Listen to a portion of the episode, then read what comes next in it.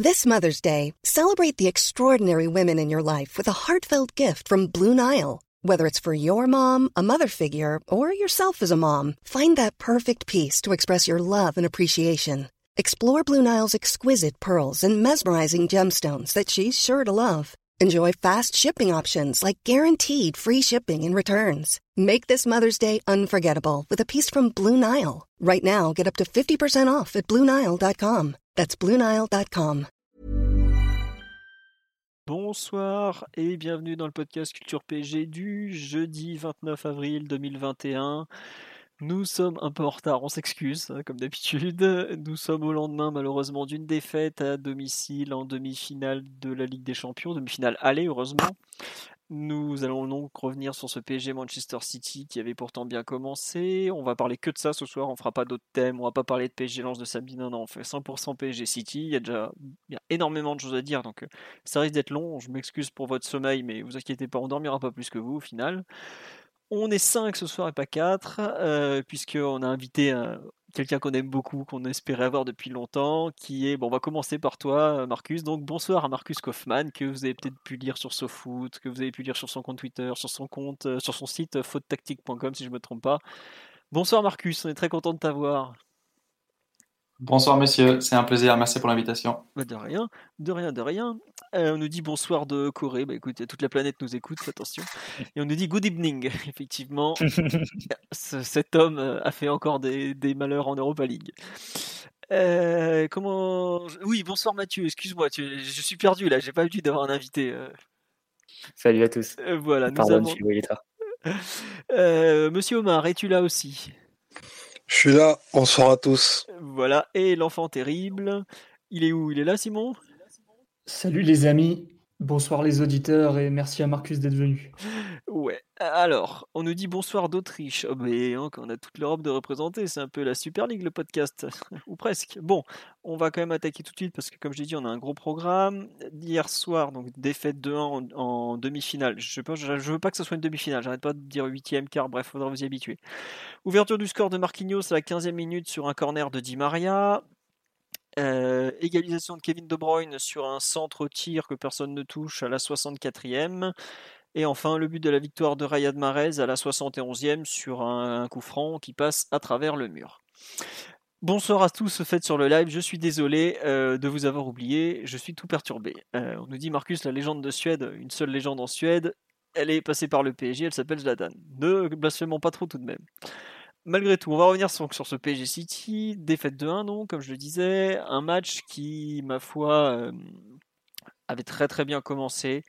Euh, je suis pas loin de penser que ça a été la peut-être la meilleure mi-temps du PSG en Coupe d'Europe cette saison, ou pas loin en tout cas. Une première mi-temps qui euh, euh, collectivement a, vu un PSG vraiment au point, bien préparé.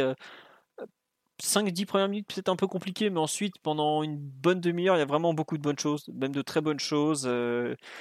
une, une équipe qui n'a pas peur de l'enjeu, qui joue, qui fait parler sa créativité, son talent, et qui ouvre le score de façon très logique. Euh, le problème, c'est que la Ligue des Champions est une compétition, et un peu, j'ai envie de dire, c'est la compétition des temps forts et des temps faibles. Et quand on a un temps fort, il faut en profiter, ne pas marquer qu'un but, il faut savoir enfoncer le clou. Le PSG ne l'a pas fait, et la seconde mi-temps été celle de City, avec un temps, un temps très très fort qui a duré pas loin d'une mi-temps complète. Euh, d'entrée, on a vu, je crois que c'est, il me semble que dès la 51e minute, j'écris dans, dans le live euh, sur le compte rendu du site, je dis ouais, euh, City euh, n'est pas revenu, c'est pas la même équipe et le PSG commence déjà à être à l'agonie, asphyxié. Bah, le problème, c'est que ça a duré quand même combien? 30, 45 minutes. le score est inversé, puisqu'il marque deux buts sur deux. Est-ce que c'est vraiment des occasions? Je sais pas, est-ce que à la fin ça reste des buts qui comptent et surtout c'est ça récompense malheureusement une domination collective assez implacable, j'ai envie de dire. À la fin du match, euh, une fois l'expulsion de, de Gayacté, j'espérais surtout qu'on prenne pas le troisième pour se donner une chance en vue du retour. Mais voilà, au final, une bonne mi-temps, euh, effacée par une euh, mauvaise ou plutôt par une très bonne de l'adversaire, j'ai envie de dire. Un très bon match de des Champions malgré tout, mais une, vraiment du, mal à, apprécier cette bonne mi-temps et surtout un peu de mal à me projeter déjà sur le retour. Par rapport à ce que j'ai vu, je trouve que c'est vraiment la première fois où je nous ai sentis en, seconde, en seconde période vraiment inoffensifs. On avait été en difficulté contre le, Barça match retour. On avait été en, souffrance, un peu asphyxié aussi contre le Bayern à l'aller quand on se faisait pilonner. Mais on avait toujours eu l'impression que sur un contre, on pouvait faire quelque chose. Et là, la, deuxième mi-temps hier, il y a rarement eu un, tel sentiment d'impuissance. Donc vraiment une, beaucoup de mal non pas à, digérer, parce que quand il y a une équipe meilleure que l'autre, et je pense que ça a été le cas hier, il y a eu une équipe meilleure que l'autre, mais beaucoup de mal à accepter en fait cette euh, domination collective sur laquelle on, s'est cassé les dents et à laquelle on n'a pas su répondre. Donc une, une, victoire, non pas une victoire justement, une défaite qui me, en termes de score, me laisse beaucoup d'espoir, parce que 2-1, c'est pas du tout un score impossible à, rattraper en Coupe d'Europe. A, au PSG, on est bien placé pour savoir qu'on a vu des, des, scores bien pires être rattrapés et autres. Mais la domination, je trouve, collective de City m'a fait mal personnellement parce que je ne l'imaginais pas cette équipe aussi forte, tout simplement. Je n'avais pas imaginé que ce, PSG qui a su faire des miracles en Coupe d'Europe cette saison, qui est une équipe euh, ultra dure à lire, serait en mesure de nous, de nous prendre un peu à la gorge comme ça et de, ne jamais nous lâcher. Parce qu'on a vraiment été pris à la gorge pendant une mi-temps complète. Et j'avoue, euh, je pensais pas qu'on subirait autant cette possession euh, guardiolienne que qu'on connaît. Mais alors, euh, Simon, tu me dis qu'on n'a aucune occasion, certes, mais nous, on, a fait un tir de toute la mi-temps à la cinquantième. Donc bon, ils ont peut-être pas. C'est un peu l'usure que le PSG fait subir aux autres équipes de Ligue 1, enfin avant surtout, avec notamment le, PSG de Laurent Blanc. Bah hier, on l'a subi de plein fouet. J'avoue que ça fait bizarre quand même. Voilà un pouls un peu un peu pas très joyeux évidemment parce qu'on a perdu mais surtout qui me, qui me fait un peu peur euh, on me dit sur live qu'on a vu les limites de notre système eh ben euh, ouais ouais c'est un peu ça l'organisation la différence d'organisation collective euh, on me dit que City l'équipe la plus aboutie collectivement du plateau bah, c'est un peu l'impression que j'en ai eu voilà un peu. Mathieu je te laisse compléter parce que c'est souvent dans ce temps là qu'on fait le pouls du match. Mais je suis un peu je suis tombé de haut hier voilà. C'est un peu mon, ressenti au final. Je suis tombé de haut. Je pensais pas qu'on serait dominé comme ça voilà. Non, mais je te rejoins sur la, dualité du match. Hein. C'est clairement un match où les deux équipes se sont répondues. euh, de façon successive, en affichant l'une après l'autre leurs forces, leurs faiblesses, presque même au-delà de ça, leur, euh, leur signe d'identité, leur marqueur. Euh, on a eu en premier mi-temps un PSG qui a, joué son jeu de façon très fluide et aussi très libre, très inspiré, avec des positions qui étaient assez fluides, mouvantes entre, entre Neymar, entre Di Maria, entre Verratti. Euh, les joueurs se rapprochaient les uns des autres pour échanger, parfois dans des, périmètres très très réduits, le long de la ligne de touche, dans la surface adverse. Tu peux relever sur la première mi-temps des, plusieurs séquences, plusieurs gestes qui sont, euh, qui sont des odes à la technique individuelle en fait, ou à la créativité. C'est à des fins de corps de Verratti pour se libérer d'un pressing de Bernardo Silva, tu as une deux dans la surface ensuite avec, euh, avec Neymar. toujours Neymar un petit pont sur un passement de jambe de l'extérieur du gauche sur De Bruyne. Euh, transversal de Paredes sur Florenzi lancé, tu as Di Maria qui se, qui se faufile sur Cancelo, tu as beaucoup de gestes comme ça qui, sont, qui montrent un haut niveau technique, qui sont, assez, qui sont vraiment le symbole d'un PSG qui, euh, qui a joué avec tranquillité, avec fluidité sur la première mi-temps, qui a montré une, capacité à, à, jouer son jeu qu'on n'attendait pas forcément, puisqu'on attendait une possession qui serait peut-être moins équilibrée, plus à l'avantage de City moins en première mi-temps. Et un inverse City qui est paru peut-être un peu timoré, peut-être un peu craintif comme euh, comme le Bayern au parc face à la vitesse des, de nos offensifs, ou bien juste tout simplement pas assez habitué à, ce niveau de la compétition pour, euh, pour être pleinement sûr d'y imposer son jeu, on va dire. Mais après, c'est une bonne première mi-temps, même très bonne première mi-temps à certains égards de la part du PSG. Évidemment, City a répondu et, quelle réponse hein. Ils ont monté leur bloc, ils ont pressé beaucoup plus haut, de façon beaucoup plus agressive et avec un, quadrillage du terrain qui a été euh, parfait, hein, d'un niveau presque militaire. Ils ont désactivé une à une et, tour à tour chacune des connexions du jeu parisien. On fait reculer Di Maria en mettant Cancelo et, Zinchenko assez haut et assez excentré. Euh, ils ont orienté leur pressing de façon à ce qu'on ressorte plutôt du côté droit, donc côté, euh, côté Gay, donc pas côté Verratti ou Paredes, euh, qui ont touché beaucoup moins de ballons sur la deuxième période. ensuite, Marquinhos était obligé de chercher des passes assez difficiles vers, vers Mbappé, vers Neymar directement de façon verticale et ensuite les, attaquants se prenaient Ruben dans leur dos et, le ballon était perdu. Bref, ça a, été, ça a été un peu le scénario de la deuxième période où euh, les pertes de balles se sont succédées à la relance, où City pouvait à chaque fois recommencer euh, de Navas quasiment des, remises en, jeu de la part du PSG. Et ça a été un monologue et ils sont vraiment, ont complètement eu la maîtrise du, ballon et du, terrain sur toute cette deuxième période. Et le paradoxe, en fait, sur, ce match où les deux équipes sont répondues, c'est que je pense que les deux équipes ont fait clairement meilleure impression que leur adversaire de façon alternative, l'une après l'autre. Mais malgré ça, il n'y a pas eu vraiment d'occasion de, de temps fort euh, avec l'équipe qui serait, qui serait asphyxiée et qui, qui subirait des, vagues de la part de l'adversaire. Ça n'a pas, été, vraiment ça. Et c'est au-delà de leur qualité dans, le jeu, c'est deux équipes qui sont assez euh, mises en valeur par la qualité de leur défense aussi. On reviendra sur le 4-4-2 du PSG qui a plutôt bien fonctionné, notamment pour un mi-temps, qui a limité les occasions de, de City. Pour revenir aussi sur la performance de Ruben Dias, hein, qui, a, qui, a, coupé beaucoup de, beaucoup de situations, qui fait une vraie différence par rapport à d'autres années pour City. Bah attends, Au final, si tu regardes les. Après avoir acheté 5 défenseurs à 60 millions d'euros, ils en ont un de bon, il était temps quand même. Hein. Ça... Là, cette fois, ils ont eu la main un peu plus heureuse. Mais au final, quand tu regardes les trois buts, c'est un corner, un coup franc direct et un centre qui était même pas un centre-tir, même pas un tir. Donc c'est, ça montre à, au final que des... Enfin, c'est un corner, euh, au départ, ça, ça part d'un corner. Ils retournent, euh, ils font le tour, mais c'est un corner euh, pratiquement. Donc, ouais, c'était des, des, situations comme ça qui, soit arrêtées, soit qui ne, ne signifiaient ou n'envisageaient pas vraiment de, de, danger pour, pour l'adversaire.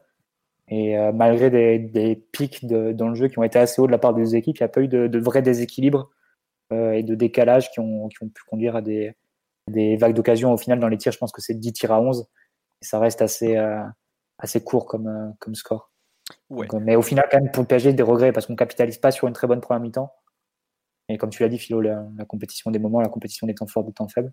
En deuxième, tu craques sur des, sur des actions casquettes, alors que City te, met, te déborde moins que ce qu'a que ce qu'a pu faire le Barça ou ce qu'a ce qu'a pu faire le Bayern aussi là-bas. Donc, ça peut-être qui est, qui est un peu, un peu décevant. Et le fait de craquer sur des actions peut-être anodines et aussi le fait de ne pas pouvoir s'adapter aux nouveaux défis proposés par, par City avec leur pressing plus haut. n'a pas réussi à changer la physionomie de la deuxième période par des modifications de position, par du, par du coaching en cours de match, peu importe. Et au final, on craque, euh, peut-être pas sur les occasions de l'adversaire, mais bon, sur les fameux détails dont on parle à chaque fois, hein, sur les épisodes, et qui font qu'on aborde le retour dans une position délicate, mais bon, il reste à, il reste encore jouer. Et... Ouais, c'est ça. Enfin, 5 maintenant, même, bien. Ça reste remontable largement. Oui.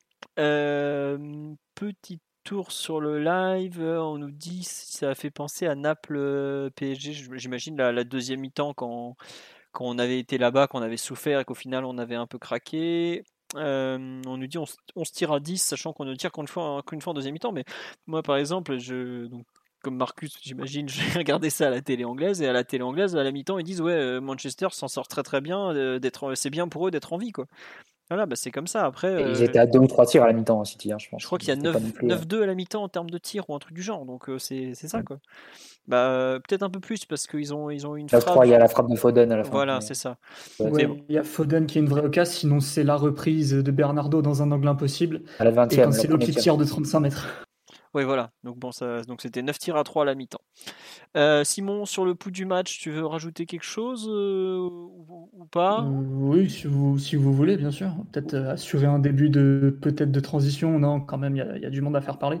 Mais très très frustrant quand même dans l'ensemble. Le fait de d'être aussi fort en première mi-temps, mais qu'il te manque des certains détails offensifs pour vraiment faire basculer le match dans le sens de l'attaque, de la création et pas juste un peu de la démonstration et du contrôle, ce qui a été le cas parce que vraiment pendant plus de 35 minutes, je pense qu'à partir du vrai faux penalty, la collision Neymar-Florenzi dans, dans la surface en première mi-temps, là ça marque un petit coup d'arrêt pour le PSG. Mais vraiment pendant 35-38 minutes, ça a été vraiment une démonstration avec beaucoup de maîtrise, beaucoup de confiance. Euh, un adversaire qui savait pas vraiment quoi faire ou qui en tout cas a vraiment voulu limiter les risques, mais qui au final n'a pas vraiment joué et en plus a, a laissé le PSG euh, était à la main du PSG vraiment. Et à ce moment-là le PSG a pas su capitaliser. Euh, il a peut-être manqué d'un peu de forme d'un peu de folie peut-être un quatrième attaquant aussi. C'est vrai qu'on sort de deux matchs de Ligue des Champions avec quatre attaquants. Là il n'y avait que trois attaquants et Verratti dans un rôle hybride. Donc peut-être aussi ça, a changé certaines choses. Et donc toujours est-il que une très bonne première mi-temps où à mon avis tu devrais mener 2-0 t'arrives pas à faire le break et bon, à ce moment-là, City est tellement inoffensif que tu peux te dire que la deuxième mi-temps sera peut-être le moment de, faire la différence pour de vrai, peut-être euh, par des changements, peut-être parce que City va se découvrir aussi. Et non, pas du tout. En fait, on revient des vestiaires et, on voit que le PSG a énormément de mal à sortir le ballon, une énorme baisse physique aussi, avec des individualités un peu hagardes comme ça sur le terrain. Euh, Neymar qui disparaît totalement après euh, sa blessure au coude. Mbappé qui est dans un mauvais soir et qui est dans des conditions un peu, compliquées. Au final, l'équipe euh, subit comme ça, en tout cas avec le ballon, une assez lente agonie qui ne va presque jamais s'améliorer. Autant défensivement, ça continuait d'être plutôt carré, de plutôt bien défendre face à un City qui n'a pas forcément une animation pour toujours, toujours faire basculer les actions du côté du, danger de la création. Donc de ce point de vue-là, on pouvait se dire, et Pochettino pouvait aussi se dire que le match était euh, euh, certes difficile, mais que ça pouvait tenir et qu'on aurait sans doute un second souffle autour de l'ordre de jeu de la 70e. City a été assez inspiré de marquer, euh, d'ouvrir le score avec ce centre. un peu, c'est un but de casquette évidemment, hein, mais bon. Égaliser. Ils, ont, ils ont pas ouvert le score, ils ont égalisé. Qui ont, oui, c'est ça, qui ont ouvert de, de, leur côté en tout cas, qui ont pu revenir au score et, et, permettre à City d'égaliser alors qu'il y avait presque pas d'occasion, voire pas d'occasion du tout en réalité. Euh, je pense que Pochettino s'est dit euh, euh, que, l'équipe pouvait tenir comme ça encore un moment et peut-être changer de braquet autour de la 70e une fois que City aurait un peu épuisé certaines forces. Parce que mine de rien, c'était assez énergivore. le fait de monter le bloc, le fait de presser, d'être plus agressif, un peu plus orienté sur l'homme, le fait que les défenseurs doivent aussi gérer des duels assez hauts, mine de rien. Et ils ont complètement dominé le PSG de ce point de vue-là, du point de vue du pressing, du point de vue, du point de vue physique. Et, le PSG euh, euh, finit par craquer, concéder ses deux buts euh, un, peu, un peu stupides, voire, voire complètement casquette. Et, et là, ça a été une lente, une lente agonie jusqu'au coup de sifflet final où on n'arrive pas vraiment à réagir. Du côté de Pochettino, pas de coaching, des, des individualités très fatiguées. Et le, le carton rouge de, de, Gay qui vient un peu qui vient un peu comme ça. C'est un peu la cerise sur le gâteau qui fait que ce match n'aurait jamais pu euh, euh, tourner dans un autre sens une fois que City euh, était passé devant au score. Donc bon, voilà, un match très très frustrant, résultat frustrant, un déroulé frustrant également vu, tout ce que tous les espoirs qui avaient été montrés en première mi-temps et on espère vraiment pouvoir pouvoir trouver des, des, des motifs d'espoir et je pense qu'il y en a pour, pour envisager une qualification là-bas à l'Etihad. D'accord. Euh, ça, c'est le dernier thème. C'est une personne qui me dit comment voyez-vous le match retour? On va faire dans l'ordre. C'est déjà beaucoup de choses. Simon a évoqué pas mal de thèmes. Tiens, un truc qui est un peu euh, collectif avant, qu'on passe peut-être plus à la description un peu des, plans de jeu, tout ça, de, ce qu'on a pu voir. Euh, il y a plusieurs personnes, et notamment toi, Omar, tu fais la remarque aussi sur le fait qu'il y a un effondrement physique entre la 45e et la 60e. tu, veux compléter un peu sur ce point ou, si Marcus veut en parler, s'il l'a remarqué aussi, mais vas-y, en plus tu as une stat. Non, je vais, je vais laisser parler, je vais laisser parler Marcus du coup parce bah que. non, mais lui on sait pas s'il a remarqué, donc vas-y dépêche-toi, il parlera après. Allez, zouzou, allez. Euh, bah, vas-y vas-y c'est pour toi. Bah déjà en effet, euh, est-ce que c'est que physique, mais en tout cas euh, pour parler pour une fois des, chiffres. en effet, tout montre que qu'on se crache complètement au, retour de la mi-temps et qu'on est qu'on vit vraiment entre la 45e et la 60e minute des, des minutes très compliquées parce que tu as la hauteur du bloc qui est, qui est beaucoup plus basse d'une quinzaine de mètres versus la première mi-temps. tu as la précision des passes qui chutent et, je pense que cette sensation, on l'a tous eu, c'est celle d'un PSG qui n'était pas vraiment sorti du vestiaire et au final, Manchester City qui a courbé les chines en première mi-temps. En effet, euh, on a eu la, la maîtrise, la, la fantaisie, euh, plus de pénétration dans, dans, la surface en n'ayant pas toujours le, le, bon choix final. Et au final, c'est, là-dessus qu'on a, qu'on a pêché. Mais Manchester City a, a continué de... Non, a plutôt commencé à vouloir faire ce qu'ils avaient prévu, c'est-à-dire ben, ralentir un peu le, tempo du match par beaucoup de redoublements de passes, possibilité de renverser à l'opposé pour trouver un, ailier lancé et jouer des 1 contre 1. Donc ça, c'est quelque chose qui nous a fait très très mal à partir du moment où du coup ils ont pu ramener euh, la partie dans une dimension physique, clairement, en multipliant les, courses au milieu du terrain, notamment avec un De Bruyne très actif qui était, qui était plus bas, et on n'a jamais euh, su sortir et, et, trouver un, espèce de, second souffle. Alors parler que du physique, c'est un peu compliqué à, à, notre niveau parce que ben, la, la perception... Euh, ben, de, la, télé écrase un peu euh, toutes, ces, toutes ces choses et c'est peut-être pas des choses qu'on peut percevoir aisément, mais en tout cas, il s'est passé, ou plutôt il ne s'est pas passé de retour du, vestiaire et au final, tu le payes très cher parce que en effet, City produit pas des équations d'une clarté nette, on va dire. De toute façon, sans point de référence dans ta surface, c'est un peu compliqué de, je dirais, de, totalement déséquilibrer. Mais au final, ils ont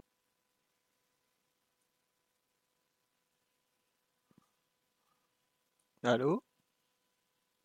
Dans le brouillard, oui. Ah non, en fait, ça a légèrement coupé. Je crois, tu disais qu'ils n'avaient pas d'occasion, mais ils ont, et puis après, ça a coupé, c'est tout, c'est pour ça.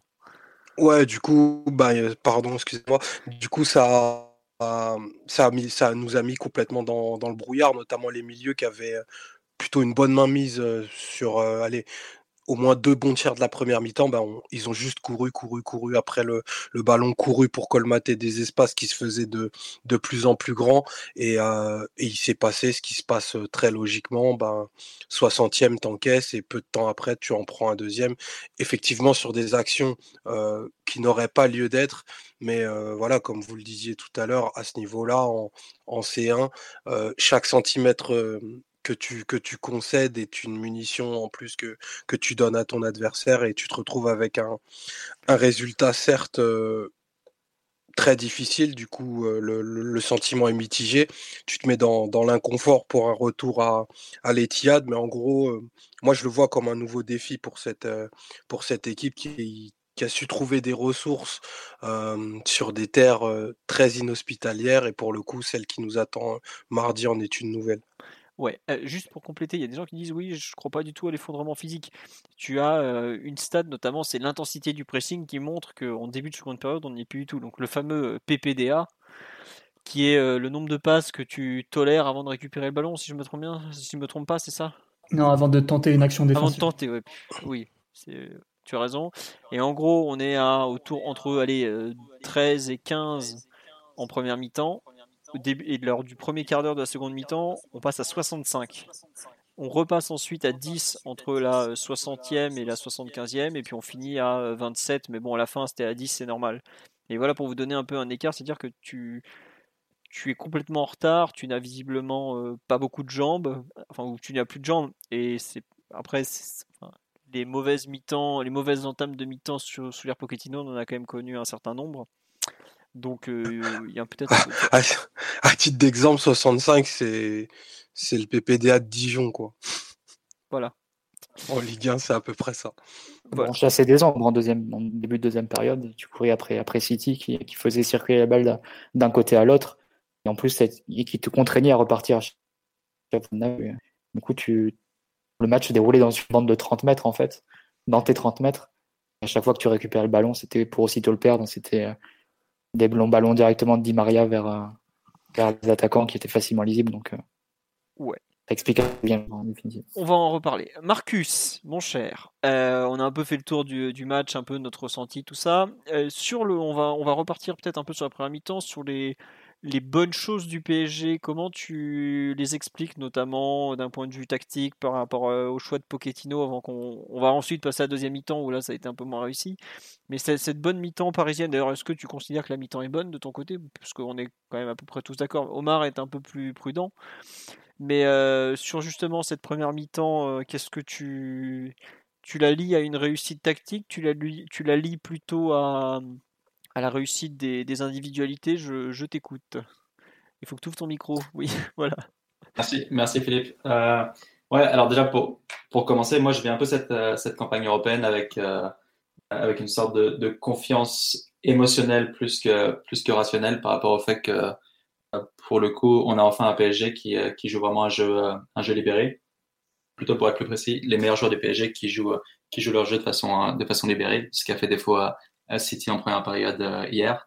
Et, euh, et, en tant que supporter par exemple, c'est un, un, bonheur de voir Verratti, Di Maria et, euh, et Neymar combinés comme ça. Je pense qu'il y a très très peu d'équipes qui arrivent à, à, conserver une structure qui survit à l'intensité de, de ce niveau-là, tout en ayant autant de liberté pour pour des pour des joueurs aux qualités individuelles qui sont qui sont énormes et qui ont jamais peur de jouer des jeux vers l'avant. Hier, on a eu des on a eu des exemples avec Neymar qui nous sort un, un contrôle et une volée pour pour renverser le jeu sur une, sur une touche euh, à, à quelques mètres de sa, de sa surface. Verratti qui, euh, qui prend De Bruyne en un contre un avec le, avec, euh, dans le rond central avec le, tout le reste du terrain qui était, qui était vide, qui était vide derrière lui. Di Maria, on n'en parle même pas, mais enfin, il, y a tellement d'exemples où il a pu, il a pu, il a pu surnager. On a, on a l'impression de voir un peu un, un ailier qui se, qui se transforme en numéro 10, qui prend le temps de, de dicter le tempo et qui, et qui, et qui vieillit, et qui vieillit bien. Et, et non, du coup, c'est un, plaisir de, suivre cette campagne-là. Et en fait, ça me, m'enlève presque le, le stress de euh, encaisser un but à domicile en Ligue des Champions, alors qu'avant, je pense qu'on aurait, on aurait tous euh, été terrifiés à l'idée de, de, jouer City et de, et de prendre le but qu'on a, qu'on a pris face à, face à De Bruyne. Je pense par rapport à ce qui est rassurant, quand j'ai revu le match euh, ce matin, la première réflexion, c'était de me dire qu'en fait, j'avais l'impression que la réalité de, des deux performances des deux équipes était plus complexe que ce que j'avais pensé après le, après le première, après la, après la première. Et, et je pense qu'il y a deux gros temps forts parisiens en première période, entre la 10 et la, et la 19e minute, euh, puis ensuite euh, entre la, la 32e et la, et la 40e, euh, il me semble. Mais euh, entre ces phases-là, on voit City qui est, qui est relativement fidèle à son, à son plan de jeu, qui était clairement d'endormir Paris. Et je pense que c'est toujours intéressant d'essayer de se demander les, l'analyse, l'analyse pré-match, quels étaient vraiment les objectifs de, de chaque équipe et, et de, chaque, de chaque entraîneur. Je pense que si on regarde par rapport à City, euh, j'avais noté, euh, premier, le, comment limiter le nombre de ballons touchés par, par Neymar, comment court-circuiter la relation entre Paredes et Neymar. Et on a vu que, que Paredes est beaucoup moins présent que, euh, beaucoup moins visible que, que Gay en première période par rapport au, au, marquage de, au marquage de, City. Euh, comment gérer les courses de Mbappé, évidemment, on a vu que euh, avec un Ruben forcément, ça facilite, ça facilite la vie. Et ensuite, comment contourner le, le bouclier Navas, Marquinhos, Kimpembe. Et on a vu clairement que bah, ils ont fait le choix de, de tout simplement pas, pas occuper les, les, centraux, ce qui, je pense, nous a plutôt, nous a plutôt facilité, facilité les choses. Et euh, ils ont essayé de les contourner, de contourner en mettant beaucoup de monde au, au second poteau notamment et de principalement jouer dans le dos de, de, de Bakker et de Florenzis, que je pense que n'importe quel supporter parisien aurait, le, aurait eu la, la même idée. Et, euh, et je pense que Enfin, l'idée principale du, du, jeu de City hier, c'était de, simplement de ralentir le match et faire en sorte qu'on n'ait pas ce scénario complètement fou qu'on a eu euh, à, à, Munich, où, euh, où, Paris pouvait, pouvait justement mettre, euh, mettre cette liberté de, de jeu en place. Et, et, profiter. Ouais, exactement. Et, et, du coup, je pense que si tu regardes ça, tu regardes les 15 premières minutes de la seconde période de City, et moi, je me disais en direct, je me disais, OK, ils sont, en train de nous endormir. Euh, il faut qu'on arrive à, réagir, il faut qu'on fasse un changement, il faut qu'on fasse quelque chose. Mais finalement, en fait, j'ai l'impression qu'on a presque leur a donné de la, confiance qu'ils n'avaient pas eu en première période.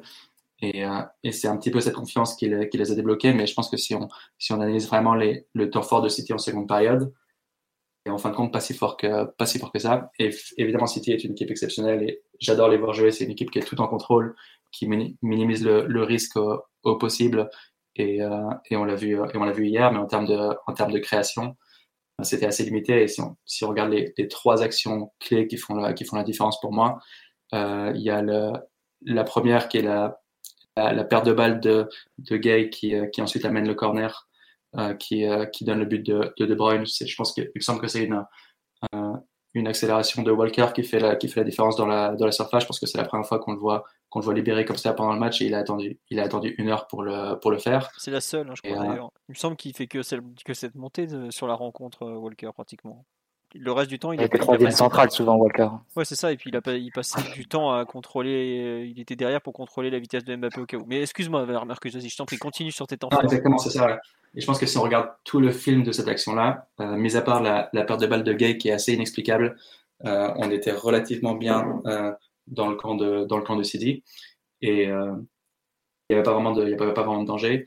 le corner arrive, je pense que c'est la 64e minute. je pense qu'on peut noter aussi sur cette action-là sur la frappe, le centre qui devient une frappe de, de Bruyne.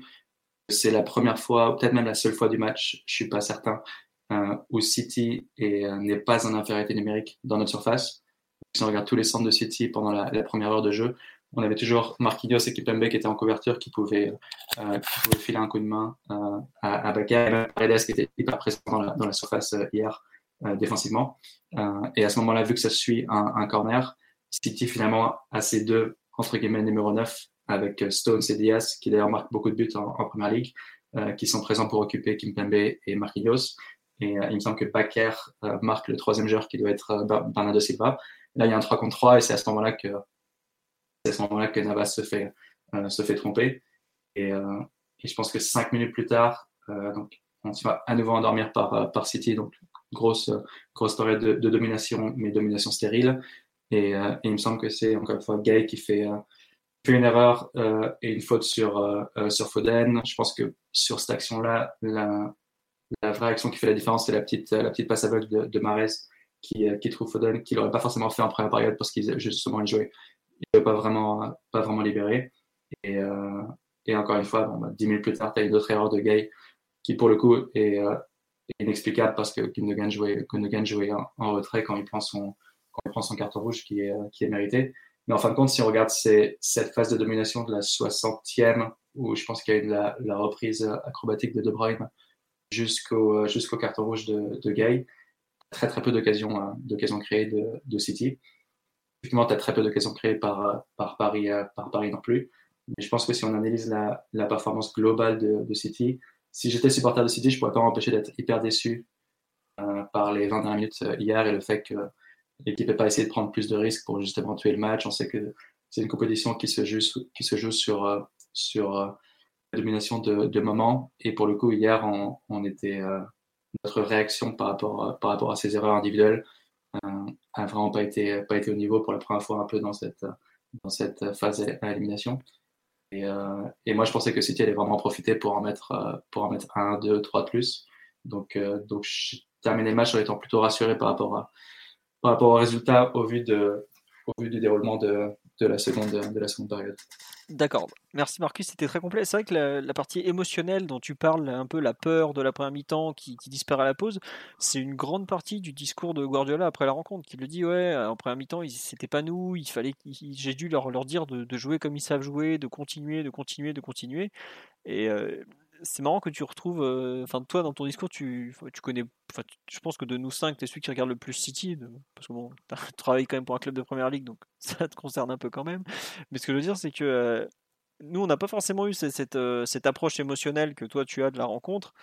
Et par contre, il y en a beaucoup qui sont comme toi qui n'ont pas compris pourquoi City n'a pas tenté, n'a même pas tenté de mettre le troisième but au final, parce que quand Gay se fait sortir, on est lessivé, hein, on fait rentrer euh, Herrera et Danilo pour, euh, pour arrêter un peu l'hémorragie. Mais on est d'accord que City a peut-être un quart d'heure pour nous vraiment pour tuer la, la qualif quoi. Je, vous comprenez pourquoi ils ont pas, je sais pas Mathieu ou Marcus ouais. Une équipe qui est habituée à ça. Un peu cuit aussi. Et... City. C'est pas une équipe qui est habituée à ce niveau de compétition aussi, Philo. C'est pas du tout dans le cas du Real, par exemple, au Bernabeu, où on encaisse le deuxième, et juste après, ils sentent l'odeur du sang et ils vont, ils vont marquer le troisième qui, qui, qui est le but de la qualif, en vrai, parce qu'après 3-1, c'est difficile à remonter. City, c'est pas une équipe forcément qui a l'habitude de gérer ce type de double confrontation. Peut-être qu'à 2-1, ça leur allait déjà suffisamment ce résultat. Et ils n'ont pas senti qu'à ce moment-là, en appuyant peut-être, Paris pouvait prendre le troisième. Donc, euh, Surtout qu'en fait, euh, certes, il y a la domination territoriale, le pressing, tout ce qu'on veut, mais comme Marcus l'a rappelé, il y a assez peu de situations euh, très intéressantes créées de leur côté. Euh, parce que bon, on va pas rappeler le déroulé des deux buts, mais c'est deux buts un peu ridicules à ce niveau-là de la compétition. Et mine de rien, pour eux, mettre plus d'investissement offensif, plus de, création, plus peser sur la défense, même quand on défendait en 4-3-2 là avec les deux devant et trois milieux, quatre défenseurs euh, déjà, j'étais pas sûr qu'ils étaient en capacité forcément de le faire. Ils l'avaient pas vraiment fait du match. Ils gagnaient. Et peut-être que physiquement, ils accusaient un petit peu le coup aussi avec euh, une baisse d'influx nerveux, sachant, sachant le match acquis. Quoi. Juste une question sur live, on me dit euh, que même avant même l'expulsion de, de Gay, Guardiola est à deux doigts de faire rentrer Fernandinho parce que mm. pour, pour fermer le match. Moi j'avais compris ça plutôt par le fait que Fernandinho rentrait parce que Gundogan était blessé, non? Ou j'étais complètement à l'ouest? Je sais pas. Euh... J'ai pas trop suivi, euh, pour être très franc. Non, non, non, mais je, enfin, pas de souci. Je sais pas, Marcus, euh, que, ce que. On l'a vu, on l'a vu se préparer, mais je t'avoue que ouais, j'ai pas eu le temps de demander à, à Pep. Euh, je peux pas te, je peux pas te dire. Non, mais c'est vrai que sur la sur la fin de match, j'étais, j'étais. Moi, je pense que City nous a trop respecté. Et, euh, et quand tu regardes leur leur gestion du, du dernier quart d'heure, on a je dirais que pendant le premier quart d'heure de la seconde période, je ne sais pas si on était tellement en difficulté que, que, ça, pour être, pour être honnête. Il y a cette énorme occasion créée par Mbappé à la, à la 56e. Euh, un peu avant, il ne se passe pas grand-chose. C'est Neymar qui, qui, remonte le terrain tout seul euh, deux, trois fois. Je pense qu'il obtient deux fautes et une autre fois, il se fait, il se fait choper et il se fait, il se fait avoir et, et, il, perd le, il perd le ballon, on, dépend un peu trop de lui à ce moment-là. Mais, euh, mais City ne domine pas trop trop entre la 60e et la 75, 78, 80e. Là, pour le coup, notre bloc est pas du tout compact. On est complètement, on se fait ouvrir sur chaque, sur chaque transition.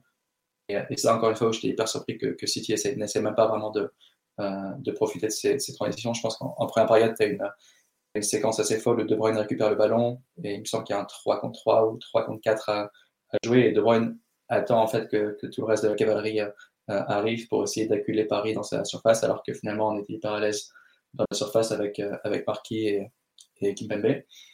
Et, euh, et, je pense que sur le dernier quart d'heure, euh, quand tu regardes les prises de balles de Neymar, où il y en a une qui est sur un engagement où encore une fois il fait, il fait preuve d'un courage énorme. Enfin, je pense que c'est le seul joueur au monde qui est capable de faire ce genre de choses, mais il prend le ballon et, il part à un contre 11 pour essayer de, de gagner le match à, lui tout seul il le refait deux, trois fois dans les, dans les dernières minutes, et à chaque fois, tout City, tout City recule.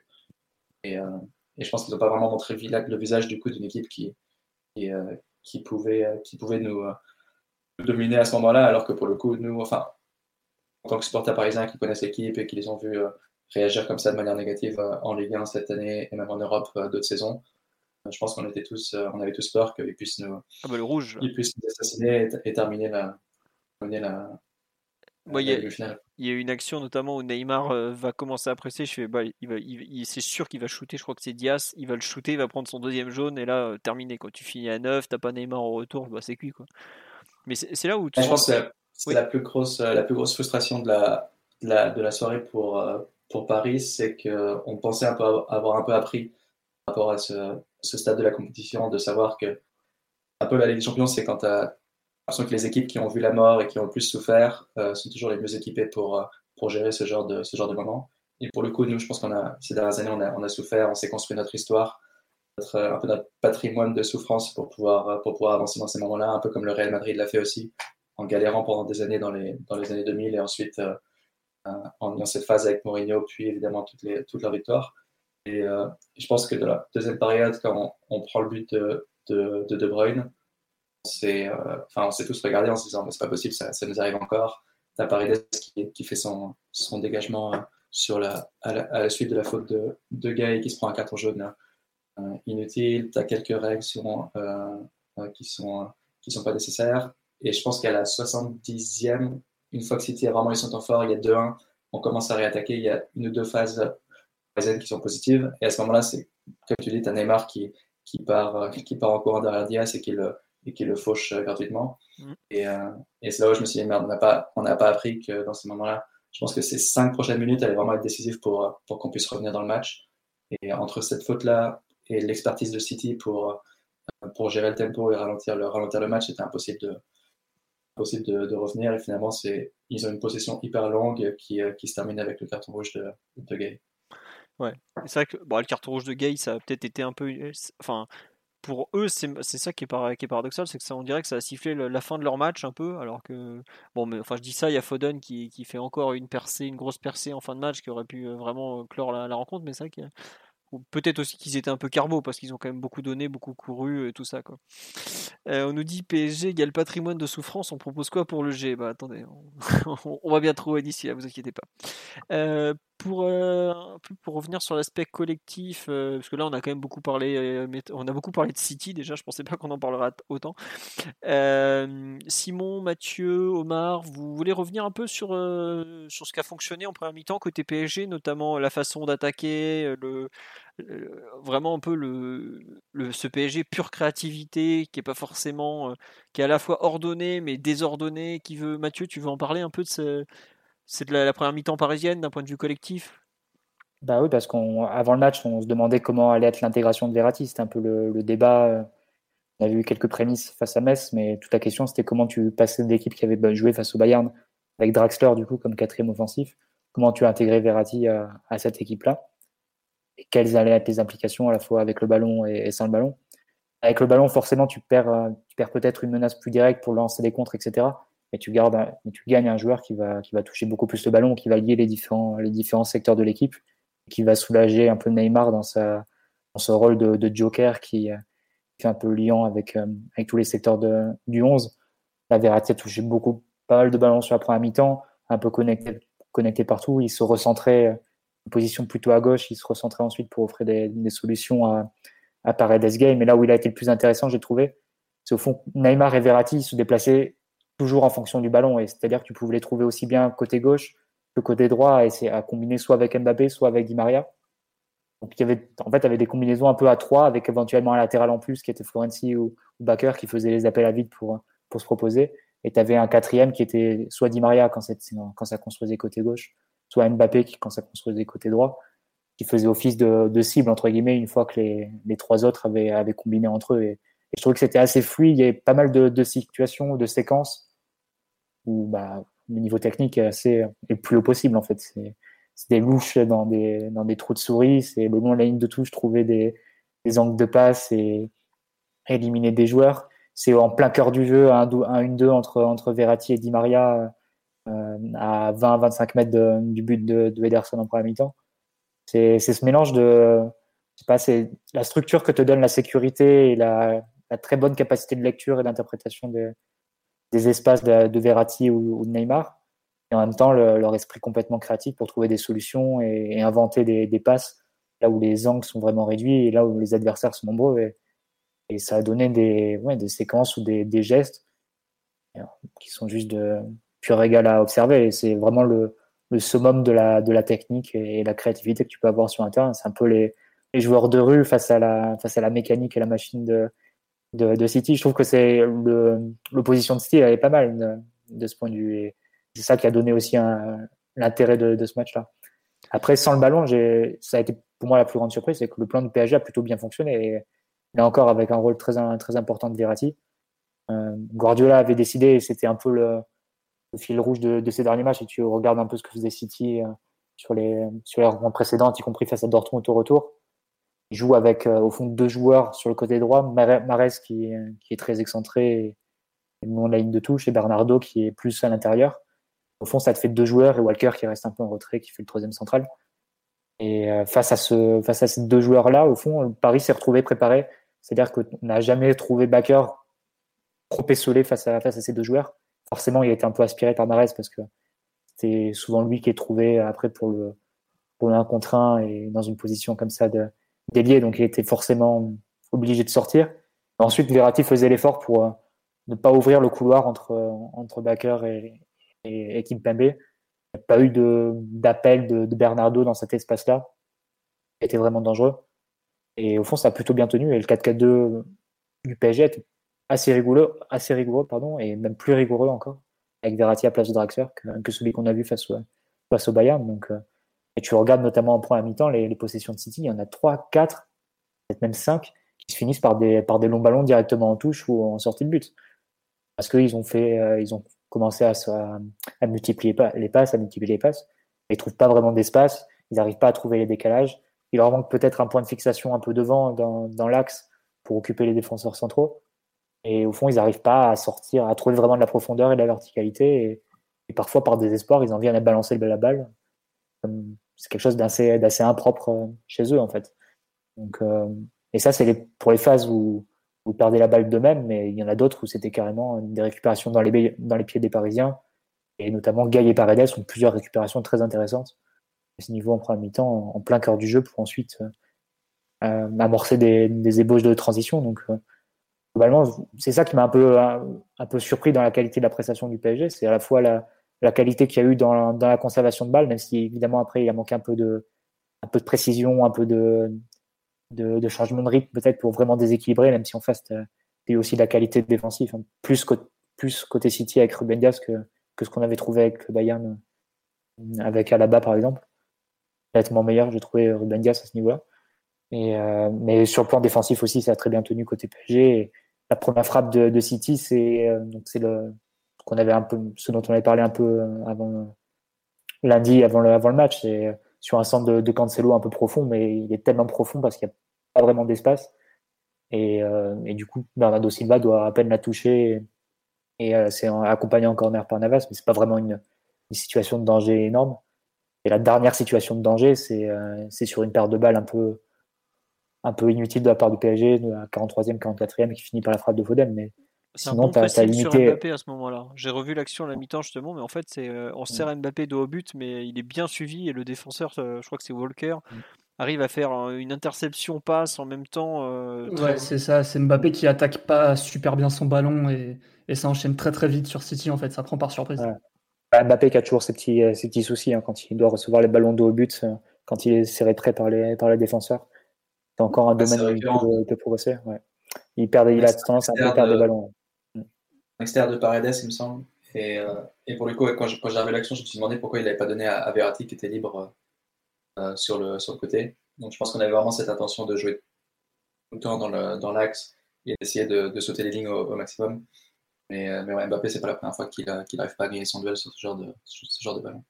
Oui, bah ça fait partie des, gros points aujourd'hui faibles du joueur. Mais bon, on, va reparler un peu, je pense, des joueurs et tout. Euh, ensuite, sur euh, l'aspect collectif, euh, est-ce que l'un de vous, sur la première mi-temps notamment, qui... oui, Simon, tu as rajouté quelque chose Je t'écoute. en On t'écoute tous. Pour compléter un tout petit peu le, pour compléter un peu le propos sur l'utilisation du ballon, autant dans la gestion, les sorties de balles, l'aspect un peu comme ça créatif de, de laisser parler son football un peu à tout instant, ça a très bien fonctionné mais quand même dans la création d'occasions réelles au moment de changer de rythme, d'avoir du tranchant, d'avoir euh, comme ça soit des gestes, soit des, prises de décision dans les 30 derniers mètres, euh, même si tu crées suffisamment au final pour peut-être euh, espérer mettre un deuxième but, tu... il t'a manqué un peu de, un peu de, ouais, un peu de poids offensif, j'ai trouvé. Et ça me rappelle malheureusement plusieurs matchs de l'attaque Neymar, Mbappé, Di Maria, qu'on met comme ça euh, tous les trois seuls devant, euh, sans forcément un quatrième attaquant ni un vrai neuf entre guillemets pour, euh, pour les accompagner face à une équipe organisée. Et c'est pas la première fois qu'on les voit un peu patiner ou avoir certaines difficultés pour créer des occasions très nettes, voire pour finir les actions. ce qui est à mon sens un petit regret, parce que quand je vois le rôle hybride de Verratti, on n'est pas encore sur les prestations individuelles, hein, mais quand je vois le, rôle un peu hybride de Verratti qui peut pas donner 100% à la relance et qui est euh, tout sauf un joueur de ligne offensive à proprement, proprement parler, et le rôle de Gay qui t'apporte pas forcément beaucoup avec le ballon, même s'il a été propre euh, une, bonne partie du match. J'ai quand même le regret qu'on n'ait pas joué avec quatre attaquants et, qu'on ait comme ça vraiment assumé totalement euh, notre, notre, notre puissance de feu, notre frappe offensive pour peut-être créer un peu plus, peser un peu plus et mettre City dans des conditions, euh, que ce soit sur jeu placé, mais aussi sur les transitions peut-être un peu plus difficiles parce qu'au au final, City a plutôt toujours bien créé les conditions de la couverture, euh, notamment d'un point de vue numérique. Et ça, je pense que c'était un enjeu pour Guardiola de jamais trop, trop se laisser comme ça, se retrouver hors de vraiment au sous-nombre sur ce genre d'action où, PSG a tendance en ce moment à enchaîner très vite vers l'avant. Et malgré tout, j'ai quand même la sensation qu'on s'est un petit peu soumis à Pep en, mettant que, que trois attaquants et pas quatre. Et, au final, vu le, scénario du match, le déroulé de la mi-temps, j'ai personnellement ce, petit regret qui fait que, que tu mets pas le, deuxième but et que tu pèses pas un petit peu plus sur les transitions notamment. Sachant que quatre attaquants, tu dois faire défendre Neymar côté gauche. C'est un peu ça aussi le, souci. Tu as toujours la question de savoir si tu ne perds pas aussi en contrôle, si tu, si tu rajoutes un Icardi par, rapport à un gay parce que Verratti t'apportait quand même pas mal dans la progression du ballon, mais dans une, dans une position un peu intermédiaire, c'est-à-dire qu'il donnait des solutions à Paredes devant lui. Alors que si tu l'avais sur la même ligne, bon, tu, passerais directement à l'étape Neymar en fait, ou à l'étape Di Maria. Tu n'aurais pas l'étape intermédiaire, donc tu perdrais peut-être éventuellement un peu en contrôle. Après, c'est toujours un peu le, débat entre est-ce que tu veux plus de contrôle, est-ce que tu veux plus de déséquilibre. C'est un peu selon les matchs et selon le plan de jeu. J'imagine qu'au retour, par contre, vu que tu es plus dans l'obligation d'enflammer le match et, de, porter sur, un, sur un rythme plus élevé qui, empêcherait City de le verrouiller comme, ils ont voulu le faire, comme ils, comme ils ont réussi à le faire en deuxième période. Ça s'appellerait sans doute plus un, quatrième offensif qui sera. Après, il faudra choisir entre soit Draxler pour le côté gauche, soit un vrai numéro 9 comme Icardi qui Ouais, bon, on n'en est pas encore là. Euh, Omar, est-ce que tu veux rajouter quelque chose sur la première mi-temps ou on passe à la seconde et un peu les, dysfonctionnements parisiens qu'on a malheureusement bien vus euh? Non, non, rien, rien de plus à rajouter. Bon, sur la seconde période. euh, Si je peux- Oui, je peux vas-y. Marcus, bien sûr, moi je t'en prie. T'es l'invité, t'as droit à tout. hein. Si tu veux nous virer, tu fais ce que tu veux, y a pas de souci. hein. Superbe, merci. Euh, non, moi je dirais juste que euh, au départ, ça m'a attristé de voir, euh, voir Gay dans cette position de, de régista presque, avec, euh, avec Verratti qui était, qui était disponible. Moi j'ai toujours envie de voir, euh, envie de voir Verratti au cœur, au cœur du jeu. Mais finalement, force est de consta- constater qu'avec ce positionnement un petit peu pour, pour aller gratter les seconds ballons et pour, euh, et pour être une option, comme l'a dit Mathieu, devant, devant Paredes, devant Gay, et être très proche de Neymar et Di Maria, ça, ça a fonctionné sur les, sur les transitions. Mais, mais je pense qu'au au retour, on aura peut-être l'oppor- l'opportunité de revoir Verratti pour euh, aspirer la pression de, City et, lancer, nos, attaques. Ma grosse frustration pour la, pour période, et je pense que c'est une des raisons pour lesquelles on n'a vraiment pas réussi à concrétiser notre, domination et notre euh, on va dire, supériorité technique euh, offensivement, c'est euh, le manque de qualité de nos, euh, latéraux. Il y, a, une phase de jeu entre la, la 20e et la, la 26e où, euh, on enchaîne les, euh, les, jolies, euh, les jolies combinaisons. Tu as des talonnades de Neymar, tu as des, euh, des passements de jambes de Di Maria, enfin, on fait tout bien.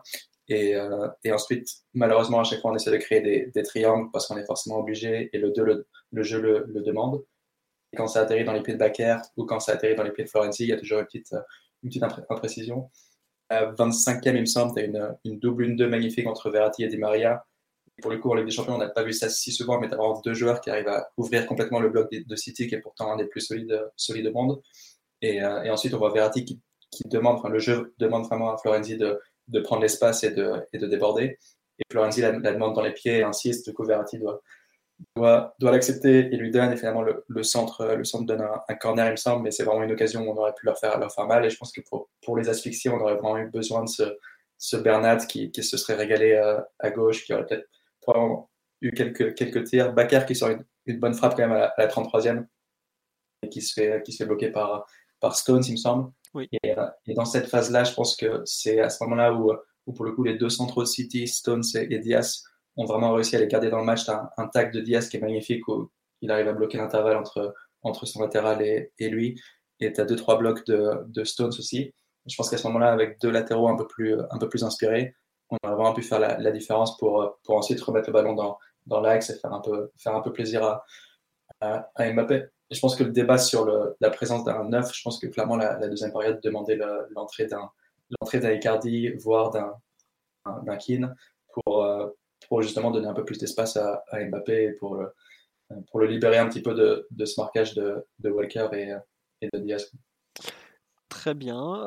On a un peu fait le tour sur la première mi-temps. Je pense que globalement, on a, on a tout dit. Vraiment, euh, l'impression générale laissée euh, restera quand même un, une. On n'a pas retrouvé quand même, je pense, le niveau technique de PSG Bayern, notamment parce que peut-être Neymar était moins inspiré, mais il y a quand même eu des, combinaisons. Euh, enfin, je, on en a, je crois que je sais plus qui d'entre vous j'en avais parlé du, du, du, Real Chelsea de la veille où j'avais trouvé ça bon pour la Ligue des Champions un peu, ça manquait un peu de, de peut-être un peu de panache, de, magie et la, certains enchaînements la, la première mi-temps sont c'est vraiment l'élite de l'élite quand même. Faut, faut les revoir les, jeux à 3 euh, Neymar, Verratti, Mbappé. Il y a des enchaînements même Paredes aussi des fois.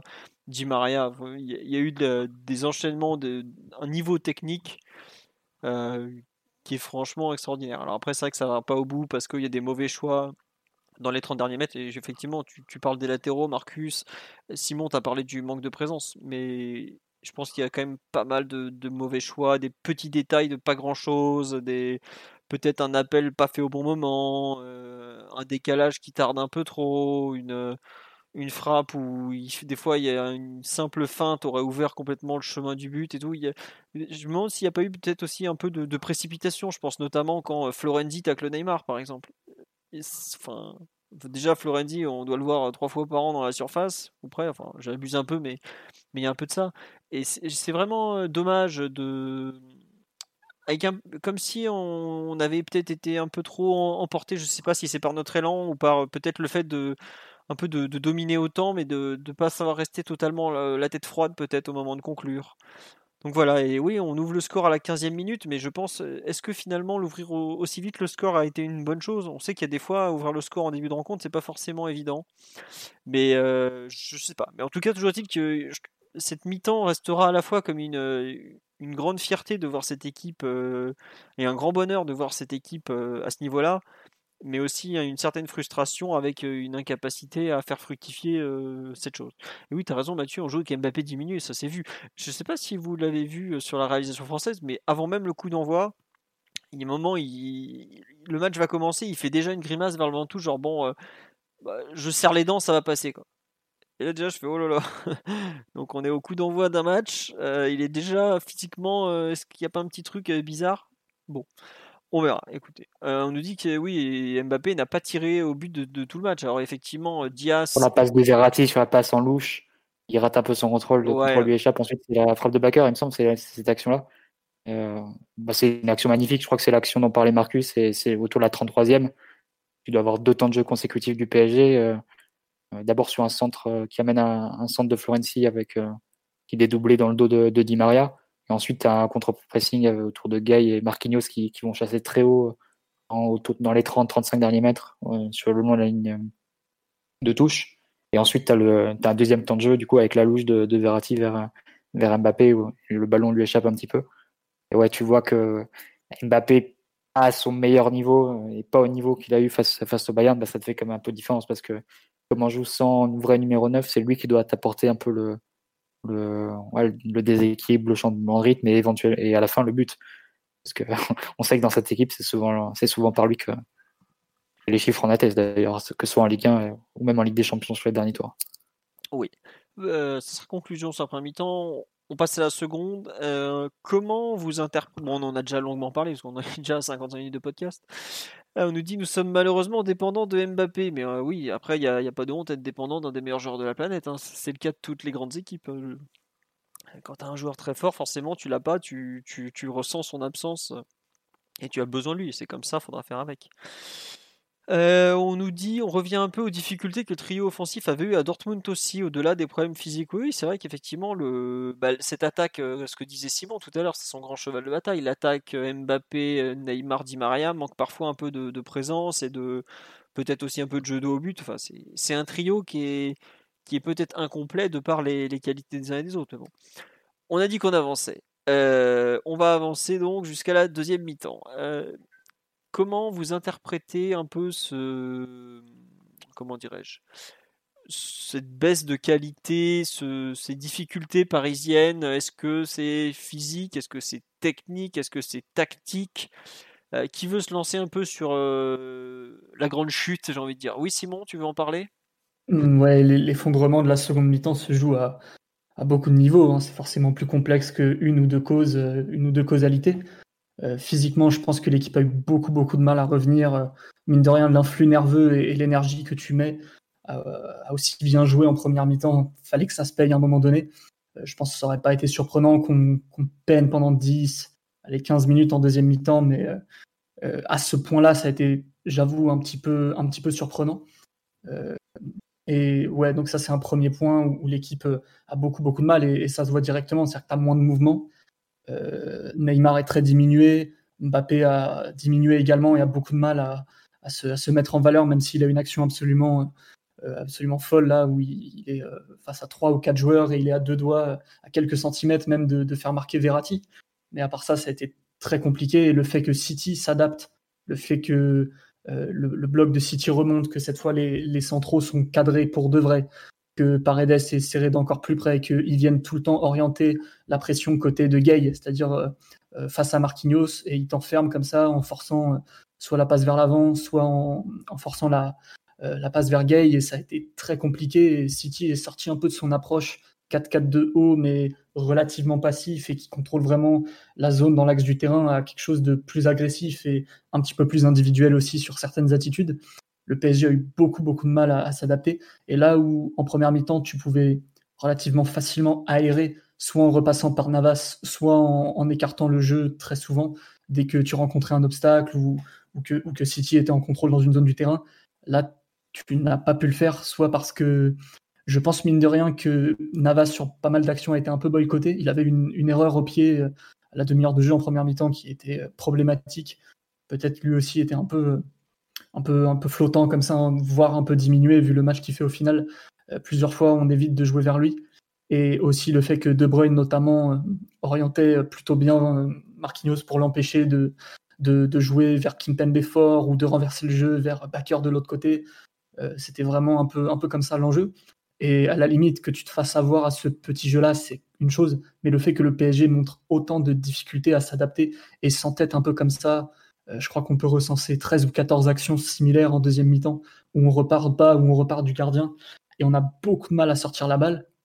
C'est vraiment beaucoup, et le PSG n'a pas tenté de jouer long, n'a pas tenté des choses très différentes, même s'il y a des micro-adaptations. C'est tantôt Di Maria qui décroche comme ça à space euh, droit, du coup, euh, pour donner une solution, ça marche pas forcément très bien, soit parce que ça enchaîne pas bien, soit parce que City le, le, gêne vraiment bien dans, dans les cadrages. Ou bien c'était Verratti aussi, parfois, qui se glissait côté ballon. Mais on n'a pas vu plus que ça le, PSG s'adapter. Ça a été un peu une lente agonie d'un point de vue technique et on n'a jamais vraiment, vraiment trouvé le bol d'air nécessaire, euh, à part, euh, à part quelques minutes euh, à partir du moment où City baisse un tout petit peu le pied et, on, retrouve quelques, quelques passes, quelques actions positives, moment malheureusement gâché par, euh, par l'arrivée du premier but euh, et ce corner sur une perte de balle un peu assez incompréhensible de Gay, vu, vu qu'il n'était pas vraiment mis sous pression ou quoi. Vraiment une perte de balle un peu, un peu bête à ce niveau-là. Mais ouais, globalement, le manque d'adaptation, le manque de ressources et le, et l'entêtement vraiment à tout le temps jouer des actions un peu de la même manière alors, c'est jamais forcément de la même manière à chaque fois. J'ai déjà dit Verratti ou Di Maria pouvaient aider, Neymar pouvait aider aussi. Mais globalement, on a eu des très très grosses limites de ce point de vue-là. Et l'équipe n'a vraiment pas su se, défaire de ce pressing. Et c'est vraiment ça l'enjeu de la deuxième mi-temps pour City. Parce qu'on parle de leur rythme avec leur ballon, de leur euh, capacité collective, des, temps de possession qui s'allongent. Mais là où City tue vraiment le PSG en deuxième mi-temps, c'est sur le pressing. C'est pas sur, euh, c'est pas sur la possession balle qui certes est fatigante parce que tu dois euh, toujours défendre en restant concentré, en courant après le ballon, mais où le 4-4-2 a très bien fonctionné et, City ne crée presque jamais aucun décalage sur jeu placé dans ton équipe. Ouais, non, tu, tu Le pressing et comment il est orienté surtout parce que tu prends le premier quart d'heure de la, de la deuxième mi-temps, les deux Parisiens qui touchent le moins de ballons, c'est Paredes et Verratti. Donc ça te, ça te dit bien comment ils ont, bah, ils ont tout orienté sur notre côté droit euh, comment ils ont forcé à repartir euh, Navas puis Marquinhos. Marquinhos, quand il recevait le ballon, il repartait rarement ensuite vers Navas pour euh, essayer de repartir ensuite côté vers, vers Kimpembe. Il, il, prenait la responsabilité de, faire la, passe un peu directe vers, vers Di Maria, mais c'était un peu le piège. C'était, il faisait la passe vers Di Maria. Di Maria était chargé par, par Cancelo puis Zichenko. Lorenzi était bloqué, était bloqué par Foden. Et Di Maria, parfois, il a réussi sur deux, trois situations à s'en sortir, mais vraiment au prix d'un exploit technique. Et après, euh, quand le ballon arrivait vers Mbappé, vers Neymar, euh, ils étaient pris, euh, ils étaient pris par, par Ruben Dias ensuite, et, c'est comme ça que tu rendais le ballon quasiment sur chaque action. Et c'est vrai que, comme tu l'as dit, Simon, ce qui, ce qui laisse quand même un, goût amer, c'est de quand tu vois l'action se répéter une fois, deux fois, trois fois, cinq fois, de pas de pas changer. Et c'est vrai qu'à un moment, je me suis dit, ok, peut-être que sur le banc, tu peux essayer de mettre un numéro 9 et, libérer un peu les, autres offensives, comme a dit Marcus tout à l'heure. Et c'est prendre un, risque alors que tu es, que es un 0. Mais euh, je me suis quand même demandé pourquoi il ne met pas Verratti plus proche de, la relance, en fait. Pourquoi bah, tu ne mets pas Verratti plus proche du côté droit pour, pour ressortir avec lui et pas, et pas avec Gay, en fait. Et t'as pas ta réponse dans la première mi-temps, justement? À savoir que tu. En gros, tu demandes à Verratti de jouer côté gauche parce que tu veux pas que Neymar défende trop. Parce que Verratti joue, joue milieu gauche, on est d'accord à peu près, hein, ou pas loin, sur, mmh, au moins quand on défend. Mmh. Justement, c'est là où je trouve que Pochettino, parce que pour le coup, c'est difficile de passer à côté, même si on critique pas forcément énormément les coachs selon certains, son il ne fait, il s'adapte pas donc par rapport à ça, on est d'accord, ou à peine. Mmh. Mais c'est vrai que quand tu demandes à Verratti de, de fermer le côté gauche parce que tu veux pas le faire faire à Neymar, tu peux pas lui demander encore en plus, quelque part, de venir organiser la relance. Il court déjà énormément, mais au bout d'un moment. Euh, ah il les postes. oui, voilà. Par, exemple, mais sur le côté gauche, tu veux.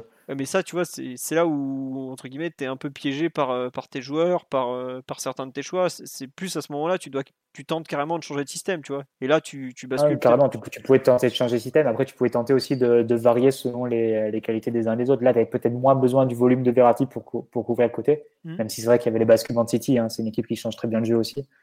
Et peut-être que la priorité à ce moment-là, c'était plus de, de, pouvoir ressortir la balle. Et, Après, ouais. Il n'y a pas eu d'ajustement à ce niveau-là, en tout cas. Non, c'est ça. Moi, tu vous en parlez, là, quand tu fais 13 fois de suite la même action, tu as un dysfonctionnement quand même majeur. Alors après, je comprends qu'on n'ait pas des circuits de relance très au point, parce que bah, avait une approche qui était quand même assez loin de ça, où il estimait qu'en gros, de, derrière, il se débrouillerait toujours à s'en sortir, puis voilà. Pochettino est là depuis 4 mois, on sait qu'il a beaucoup travaillé sur la partie physique parce qu'on était très loin du compte. Il n'a pas forcément, après, il y a tellement de matchs. Euh, il est là depuis 4 mois, je crois qu'il en est je 26, 26 matchs, je crois déjà, un truc de Enfin, c'est, peut-être pas 26, mais 20 au moins. donc en gros, il peut pas travailler de, vraiment. Donc on sait qu'on a des problèmes de relance. Mais c'est vrai que la non-adaptation, plus le fait que tes, systèmes, euh, tes mécanismes de relance sont pas totalement au point, bah oui, forcément, on va s'en sortir. Et je vois des gens qui disent Ouais, pourquoi on n'a pas joué long? Mais on va jouer long sur quoi? Sur la tête de, Mbappé qui est handicapé ou sur... Enfin, qui est handicapé euh, physiquement, je parle. Hein. enfin, oui, voilà. Ou celle de Neymar qui est pas si mauvais de la tête. Bah, mais oui, mais Neymar, je, enfin, je crois que c'est vu du banc qu'on a parlé cet après, mais ils ont totalement raison. La deuxième mi-temps, il la joue diminuée. Quand il tombe, qu'il se fait mal au coude, il n'est pas à 100% la deuxième mi-temps. Il y a quand même une action de Neymar qui, où, euh, pour le coup, c'est la seule fois où Paris ressort en fait de la mi-temps c'est une touche et sur la touche il fait la talonnade euh, un peu euh, comme ça sur en une touche en fait. Et il a il trouve Di Maria et Di Maria peut ensuite lancer dans la profondeur Mbappé et c'est l'action euh, qui se termine par par le centre que Verratti manque de reprendre. C'est la seule fois où tu es es ressorti et c'est fois où tu aurais pu marquer le but de 2-0, comme quoi. Mmh. Oui, non, non, mais ce que on dit sur le live. C'était au prix d'un exploit individuel de Neymar. C'était une inspiration. Il n'y a que lui qui peut penser à faire euh, cette talonnade euh, sur une touche. C'est ce que tu disais avec Di Maria, c'est pareil. Pour que Di Maria il, euh, il arrive à enchaîner, il devait faire des exploits avec deux mecs sur lui. Et encore, quand c'était Cancelo, c'était faisable. Zinchenko, on n'en a pas parlé, il a fait une entrée, mais le mec, c'était la, réincarnation de Marcelo version Ukraine. Enfin, c'était, on, a été complètement bloqué. C'est vrai que le fait de rien changer, plus les joueurs qui s'épuisent, et je pense par exemple un Gay, euh, aussi bien le coup franc à la 70e que, euh, comment dire, euh, que l'expulsion à la 79e, c'est un joueur qui est plus du tout lucide, qui était complètement carbo à force de courir, de se faire balader de gauche à droite, de droite à gauche. C'est normal. Hein, enfin, voilà, il a, fait il a fait une grosse faute. Même on voit Paredes qui qui s'énerve sur le, coup franc de 70e en prenant un, jaune, pas d'énervement justement, mais il y a eu en fait une, usure, euh, je pense aussi psychologique, dont, a un peu parlé Marcus sur la première mi-temps de, City, enfin côté City, mais nous il y a vraiment une usure psychologique où je pense que ces échecs répétés, balle au pied, euh, la relance qui foire, qui foire, qui foire, etc., etc., euh, leur a vraiment fait du mal. déjà physiquement, ça a commencé à tirer la langue, on l'a vu, mais à la fin, tu, tu sais plus à quoi, sur quoi t'appuyer en fait. Parce que tout ce que tu sais faire. Perso, euh, j'ai pas compris qu'on joue pas long, au moins, au moins pour voir, entre guillemets. Parce que là, on a exposé un peu les raisons pour lesquelles je pouvais pas vraiment le faire. Mais je suis désolé, au, euh, dans le stade du Bayern, face à un pressing relativement similaire, c'est-à-dire un 4-4-2 très agressif qui va en général t'empêcher de, de, trouver facilement un homme libre à la base du jeu. Euh, on n'avait pas de receveur de jeu direct. On n'avait pas forcément un joueur comme Verratti pour euh, annuler le pressing. Et, face au Bayern, on avait joué long. On avait la donnée du pressing du Bayern qui était à prendre en compte et on l'avait complètement annulé. On avait joué long vers Draxler, vers, euh, vers des joueurs qui ne peuvent pas recevoir du jeu long. Mais on l'avait fait. Enfin, Draxler, et, il fait 1m90. Et ça avait plutôt bien marché dans le sens où. Comment? Attends, Draxler, il fait 1m90, tu peux jouer un ballon de la tête sur lui quand même. Hier, tu peux pas jouer un ballon de la tête sur Di Maria ou sur Verratti. il, est, il, est, grand de la tête, mais il peut pas recevoir vraiment du jeu direct. À la limite, il reçoit plus, il reçoit plus de la poitrine ou quoi, mais là c'est pareil. Tu pouvais tenter de trouver Mbappé sur le pied, sur la poitrine. Enfin, tu pouvais même jouer long, mais pas forcément pour gagner le duel directement. Tu peux jouer long juste pour éloigner la balle, casser le, sitting mécaniquement de le pressing de City, et peut-être t'en sortir mieux sur les seconds ballons ou, ou, générer un peu comme ça des situations où, où éventuellement tu t'en sors mieux. Ou là, le côté euh, Neymar qui va échapper au pressing, ou Di Maria, ou Gay qui va sortir un peu ratisser des seconds ballons, c'était une option à prendre en compte. Et à mon avis, mieux valait tenter ça que de faire 12 ou 13 relances du gardien où tu t'es euh, épuisé à faire euh, en, gros n'importe quoi, à peu près n'importe quoi. Ouais. À un moment donné, ça tue, ça tue un peu l'équipe quand même. C'est ça l'enjeu de la deuxième mi-temps. Oui, tu as raison. Euh, Marcus. Oui, vas-y, excuse-moi. Ouais, je pense que dans, ce premier quart d'heure de la deuxième période qui nous, endort un petit peu et qui nous fatigue, qui nous fatigue à la fois, il y a plusieurs facteurs, mais je pense qu'il faut vraiment rendre hommage à, City par rapport à leur, adaptation. Je pense qu'il y, a, bon, y a le replacement de De Bruyne et, euh, et Foden en possession qui, euh, se place euh, en plein milieu de notre, bouclier défensif, un bouclier central dans le, le, dos de Gay et Paredes, c'est juste devant Marquinhos et Ekipame, et tu vois les centraux qui savent jamais s'ils doivent vraiment sortir sur eux ou, ou leur laisser un peu d'espace, mais le cas, ils nous, font, ils nous font reculer et du coup, on a toujours un peu plus de distance à parcourir si on veut, si on veut revenir. Euh, euh, comme l'a dit Simon ou, Mathieu, je ne me souviens plus, tu as, le pressing ciblé sur, euh, sur Verratti et Paredes qui fait que les joueurs qui, qui ressortent le ballon ont, moins, de, moins de qualité. je pense un autre facteur aussi, et bon, moi j'adore ça, mais c'est les, fautes tactiques de, de City à ce moment-là sont exceptionnelles à partir de la, entre la 50e et la, et la 60e. Tu as plusieurs fois où Neymar va se faire faucher ou, ou alors Di Maria. Enfin, à chaque fois, City arrive à faire une faute bien sentie sans prendre de jaune et, euh, du coup à nous euh, annuler en gros nos, euh, transitions. Et, je pense qu'ensuite, c'est le, jeu long, comme tu dis, Simon, ça aurait clairement été la, solution, mais on a, on a tout simplement perdu la bataille du, jeu aérien et, et c'était prévu, mais face à, des joueurs comme, ceux que, que a, c'était un peu perdu d'avance, mais je n'ai pas regardé les, les stats, j'ai pas les chiffres pour, pour seulement cette partie du match, mais il me semble que sur les 18, 18 ballons longs qu'on joue, depuis notre, notre défense, on, on en garde 4. Et, euh, et, du coup, à chaque fois, on la, on la rendait, aux, on la rendait aux adversaires sans, sans, vraiment pouvoir, sans vraiment pouvoir lutter. Et je pense que c'est à ce moment-là, à la fin de, vers, ouais, vers l'heure de jeu, vers la 60e, où, où je pense qu'on aurait tous aimé voir euh, le kin du, euh, du, du Camp Nou ou le, ou le mort Cardi du, du Camp Nou qui, euh, qui pouvait surgir dans le, dans central, faire une déviation, conserver le ballon en, la contrôlant de la, poitrine et, essayer de faire remonter un peu le, bloc. Et on n'a pas eu, on n'a pas, on, on s'est simplement pas vraiment adapté à ce que, City nous, proposait. Je pense que le fait que leur domination soit stérile nous a un petit peu poussé justement à, rester dans cette configuration-là parce qu'on n'avait pas l'impression non plus de, trop subir. Je pense qu'on est entre guillemets acculé dans notre surface peut-être une ou deux fois à ce moment-là, mais, euh, pour le coup, Marquinhos est, est impérial euh, dans le dans la surface. Donc du coup, je pense qu'on s'inquiète pas plus que ça jusqu'au moment où justement où De Bruyne lance son centre et que la présence de Diaz et, euh, et, Stones change un petit peu la, donne. En fait, c'est marrant, c'est que ce que tu, dans ce que tu dis, c'est que les joueurs ont été endormis sur le terrain en fait par l'espèce de domination, mais sans se sentir en danger. Et sur le banc, c'est peut-être aussi ce qui s'est passé entre Pochettino et Guardiola. C'est-à-dire que Pochettino se sentait pas spécialement en danger. Il a vu que son plan avait marché en première mi-temps. Alors certes, ça marchait moins jusque-là, mais il se sentait pas trop trop en, Enfin voilà, son équipe arrive à peu près à s'en sortir et au final, bah, ça bascule en tac 5 minutes parce que la Ligue des Champions, ça peut basculer très vite. Et finalement, euh, bah là, il a, il a même plus le temps de réagir et le temps de, de se réorganiser de tout ça, bah, tu déjà à la 79e et tu perds Gay. Quoi. Donc euh, c'est là en fait où, la compétition est, redoutable et où, tu te rends compte à quel point euh, ça peut basculer très très vite et où tu as besoin vraiment de, un peu de, de, sentir le match, de sentir le, ce que ton équipe est en train de subir, de sentir un peu l'évolution du rapport de force entre les deux. Là, je parle de Pochettino, mais il y en a d'autres hein, qui ont perdu comme ça des, affrontements où ça te glisse entre les doigts. C'est un peu ce qui se passe quand, je peux se rappeler, à PSG Real, Madrid PSG en 2018, quand Emery fait le changement, on fait rentrer Meunier, on a notre meilleur quart d'heure, ou avec, euh, avec justement, on sort Cavani, on, a, on, joue, on passe en 4-4-2, on a un très bon quart d'heure. Zidane réagit et fait rentrer deux joueurs, il réinverse la tendance.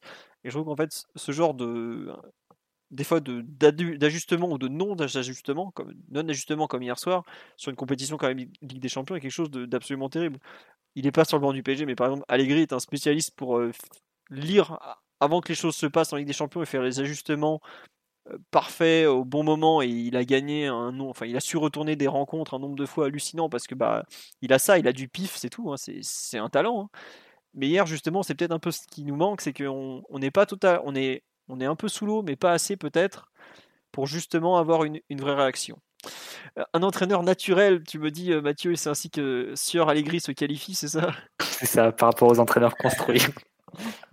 bah ouais, non, mais c'est ça. Mais, euh, et, d'ailleurs, enfin, le PSG est une équipe peut-être très naturelle qui a besoin d'un entraîneur naturel par rapport à City. Qui est une équipe... Et Pochettino était quand même réputé aussi sur ça à Tottenham, donc c'est un peu étonnant qu'il ne monte pas forcément. il vient d'arriver Ces qualités-là à, Paris, ouais, peut-être qu'il ne connaît pas. Ah, c'est pour ça que un, un peu son effectif aussi.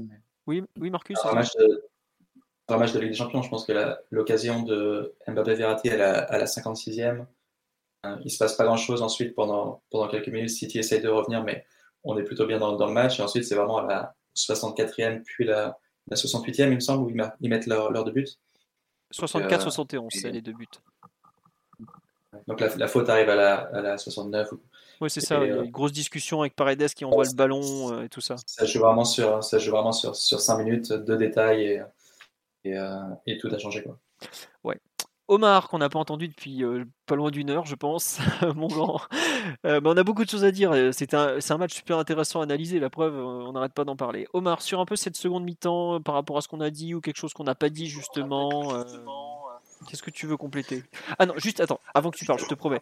Juste, il y a des gens qui parlent des fautes. En fait, recoupe le micro parce que c'est toi l'écho. Et on nous parle des fautes tactiques. Dans les fautes tactiques, tu as raison, Marcus, d'en parler. Il y a aussi Guardiola où il est super intelligent, c'est qu'il sent que Cancelo est pas loin du rouge et il fait rentrer Zinchenko justement. Bon, Zinchenko est aussi un autre, type de joueur euh, plus latéral que Cancelo, mais il fait rentrer Zinchenko pour continuer à faire des fautes tactiques. Et là, franchement, je trouve que le changement. Euh, autant pour apporter à son équipe que pour un peu casser l'autre. Et franchement, super bien vu. Voilà, c'était juste pour finir là-dessus sur les fautes tactiques parce qu'il y a des gens qui m'en parlent aussi sur le live. Omar, excuse-moi, sur la seconde mi-temps, je t'écoute, on t'écoute tous concernant un peu ce que tu as pu voir, ce qu'on n'a pas cité. Non, mais après, euh, pour le coup, vous avez, vous avez abordé beaucoup de points et vous avez été très complet. Je pense qu'il y a vraiment quelque chose autour de, de l'intelligence situationnelle, j'ai envie de dire, que, dont a fait preuve Guardiola et l'exemple que tu prends sur la sortie de Cancelo qui, qui effectivement était au bord de la rupture sur, un, sur beaucoup d'actions, qui n'étaient pas forcément super euh, inspirées offensivement étant en éteint et, ça a permis à, City qui a gardé quand même un niveau de, de possession assez constant et, beaucoup de qualité dans les, dans les transmissions. Alors certes, pas toutes déséquilibrantes, mais qui font courir terriblement et qui ont forcé le PSG pour garder la structure de couvrir un nombre d'espaces colossal.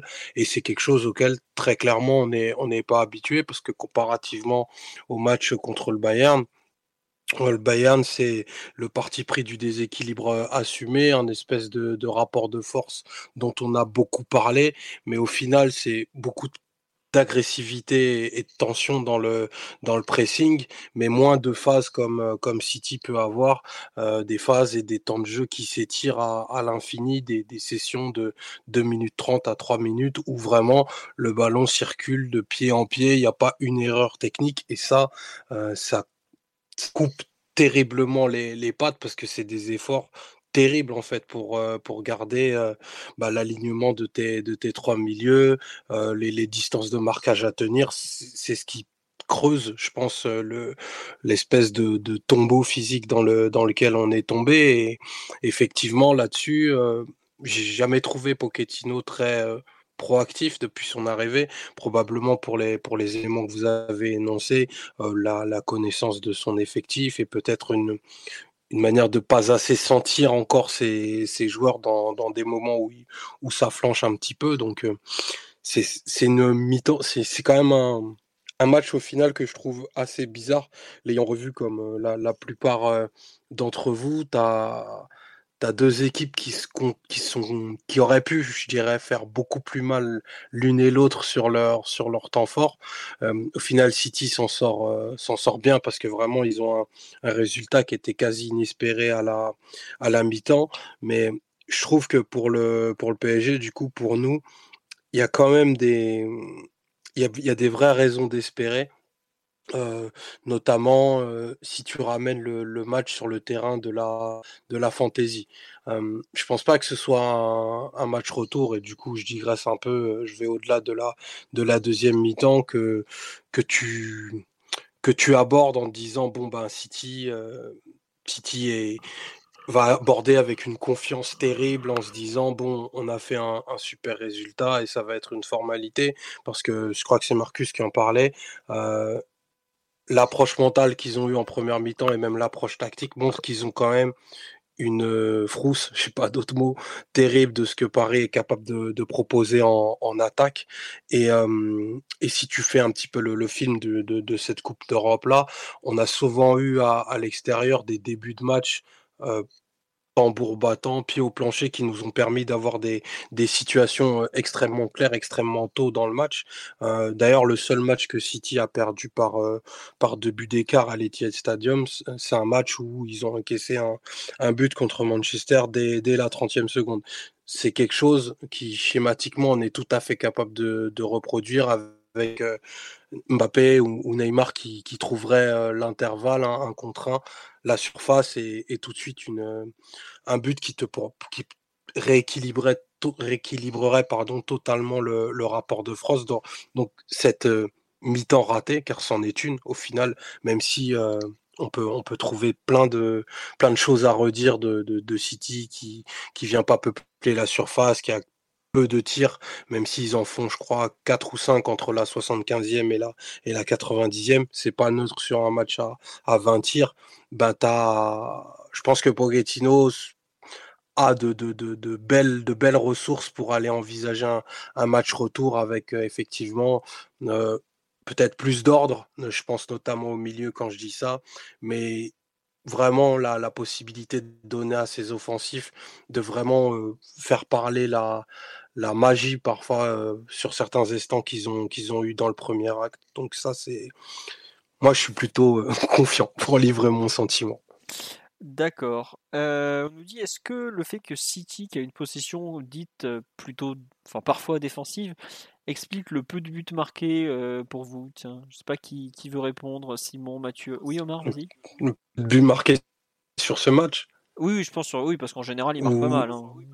Bah, ils, ouais, ils en marquent euh, des wagons. Après, euh, enfin, je pense qu'on doit pas, on doit pas omettre que c'est une, une demi de C1. Hein. On, on peut pas s'attendre à une, à une farandole d'occasion et, et un 5-5 globalement, euh, défensivement, c'est une équipe qui, on l'avait dit lundi, offre des situations mais encaisse très très peu de buts. on voit qu'on marque sur un coup, de pied arrêté, même si dans le, dans le jeu placé, on a réussi à créer des, situations. Euh, quand ils ont resserré et qu'ils ont fait les réajustements au milieu notamment, bah pour, les, pour les approcher, pour jouer des, des 1 contre 1, ça demande euh, la connexion de beaucoup de qualités en simultané pour avoir des situations. Donc voilà, je pense que mmh, au final, euh, peut-être qu'on s'attendait à, quelque chose d'ultra léché des, deux côtés offensivement. Il y a eu côté PSG de manière très structurée et euh, très haut talent, j'ai envie de dire. Mais City, c'est aussi euh, une équipe qui a, qui a une identité remarquée et remarquable qu'on a vu en deuxième période. Oui, oui. Bah, non, mais tu as, tu as raison de parler d'identité parce que on a parfois vu des, matchs de, Coupe d'Europe où on n'arrivait on n'arrivait pas forcément à avoir des, identités de jeu très marquées. Et là, pour le coup, comme on l'avait dit avant le match, le football barbecue contre le football euh, Pythagore. Euh, bon, Pythagore a gagné, hein, le barbecue s'est arrêté à la mi-temps. Mais euh, plus sérieusement, il y avait vraiment deux approches très très différentes du jeu et c'est aussi ça la Coupe d'Europe, c'est voir des footballs qui, que tu croises pas forcément tout le temps qui s'affrontent. Après c'est vrai que c'est marrant de voir une équipe anglaise jouer euh, de la sorte euh, et une équipe, euh, enfin City joue pas un football très britannique par défaut et le PSG joue un football qui n'est pas du tout français quand on voit un peu les, les, grandes équipes de France, à part celles des années 80, sont plutôt depuis des, des équipes défensives le PSG est une équipe qui est plus sud-américaine qu'autre chose. Donc euh, voilà. Mais c'est, voilà, petite digression sur les, identités de jeu. En tout cas, c'était, vraiment sympa à voir. Sur l'aspect collectif, est-ce qu'il y a quelque chose euh, que vous voulez rajouter sur cette analyse où on va peut-être enfin, après 1h25 de podcast, passer aux, individualités? Oui, Simon, tu voulais rajouter quelque chose? Mmh, le, manque d'adaptation euh, qu'on peut comprendre d'un certain point de vue, c'est-à-dire que je pense à 1-0, l'enjeu pour Pochettino, c'était avant tout sa phase défensive. Euh, on le sait bien, euh, certains changements peuvent perturber l'équipe euh, plus que parfois ne l'aide. C'est Allegri qui dit souvent que son rôle, c'est de causer le moins de dégâts possible. Je pense que Pochettino voulait causer le moins de dégâts possible en, chamboulant trop trop son 11 de départ et surtout l'équilibre qui était trouvé par la structure défensive qui était vraiment fonctionnelle et efficace. par contre, c'est vrai que c'est interpellant de, de subir euh, autant de difficultés avec le ballon et de tenter aucun remplacement euh, tactique entre guillemets, c'est-à-dire qu'il y a eu des remplacements mais plus pour s'adapter à, des, cas de force majeure plutôt que pour tenter euh, autre chose. Et vu que tu avais tous tes joueurs disponibles à part Bernat qui est un blessé de longue durée, c'est quand même quelque chose dont qu'il va falloir à mon avis justifier au match retour. C'est-à-dire que tu n'as pas fait les adaptations au match aller, ça s'est mal passé. Tu n'as pas osé toucher entre guillemets à tes stars alors que tu avais euh, Mbappé blessé d'entrée et Neymar très diminué par sa, visiblement sa foulure au coude, en gardant les deux sur le terrain quoi qu'il arrive, en touchant très très peu les, joueurs qui étaient là, en ne notamment par exemple en ne touchant pas à Gay qui était un peu en train de perdre le fil de son match avec euh, euh, des déplacements hasardeux, des pertes de position, des pertes de balles, la faute et finalement le, carton rouge comme point final. Donc euh, voilà, je, mine de rien, il a des raisons de ne pas le faire, mais en même temps c'est ça qui, qui fait que tu ne réagis pas ou très peu et, et j'ai envie de dire que bon, tout ça devrait être justifié par une vraie prestation au match, au match retour et ce serait pas la première fois que Pochettino fait vraiment confiance à des joueurs désignés, à ses cadres. Et peut-être que cette fois, c'était un peu, un peu la fois de trop. Mais bon, c'est des choses qu'il faudra débriefer euh, à l'aune de ce qui se passera euh, mardi soir, j'imagine. Ouais, au retour. Mais un peu déçu malgré tout, quand même. Sur, sur live, on me fait remarquer qu'il n'y a eu que 3 changements sur 10 possibles au total, parce que Pep n'a fait rentrer que Zinchenko. non, Pep a fait rentrer euh, Fernandinho aussi, finalement, ou pas? Je me souviens. Oui, il rentre Fernandinho à la toute Non, je crois pas, je crois pas, je crois pas. Ah, j'étais persuadé qu'il était rentré. Bah, enfin bon, en tout cas, après Pep avait moins de raison de faire des changements vu qu'il menait et que son équipe faisait une très bonne deuxième mi-temps. Nous, c'est un peu moins compréhensible, mais bon. Euh, on nous dit est-ce que Pochettino n'avait pas aussi le championnat à gérer Non, mais je pense que dans un match comme ça, tu oublies le match suivant, tu, tu coaches par rapport à tes besoins de l'instant. Tu ne peux pas te permettre de coacher par rapport à la suite. Dans les peut-être un peu le, choix backer par rapport à Diallo, c'est lié au physique et au match d'avant que visiblement Diallo n'avait pas pu jouer, qu'il estimait trop juste. Mais sinon, pendant le match, tu coaches pas en te demandant ah bah non, va, je peux pas sortir. je vais sortir Mbappé pour le préserver pour PSG Lens. Non, non, c'est pas possible. On, on, me confirme effectivement qu'il n'y a que Zinchenko qui est rentré côté City. Bref, euh, on a fait le tour sur les sur la perf collective. On a beaucoup parlé des deux équipes. On va passer à l'aspect maintenant euh, individuel, les performances individuelles. De quel joueur voulez-vous parler, messieurs, pour commencer un peu? Est-ce qu'il y en a un qui, vous a plu, fortement déplu euh, Par quoi commence-t-on? Je sais pas. Mathieu, Omar, Simon, Marcus, même si tu veux commencer par un joueur qui t'a marqué, mon cher Marcus, allez-y. Sinon, c'est moi qui vais trancher ça va vous faire tout drôle. Oui, Marcus. Euh, non, je pense qu'il faut parler de. Après Magia, il faut, parler de... faut commencer par Di Maria, je pense. Bah, vas-y. Euh, qui, euh, à, son, à son âge, je pense qu'il y, a quelques années, avec, avec l'arrivée de Mbappé Neymar, on pensait que son rôle allait vraiment diminuer dans, dans l'équipe et qu'en tant qu'ailier qui, qui fait la différence et, et dont, dont, la production a toujours été énorme, mais pas forcément.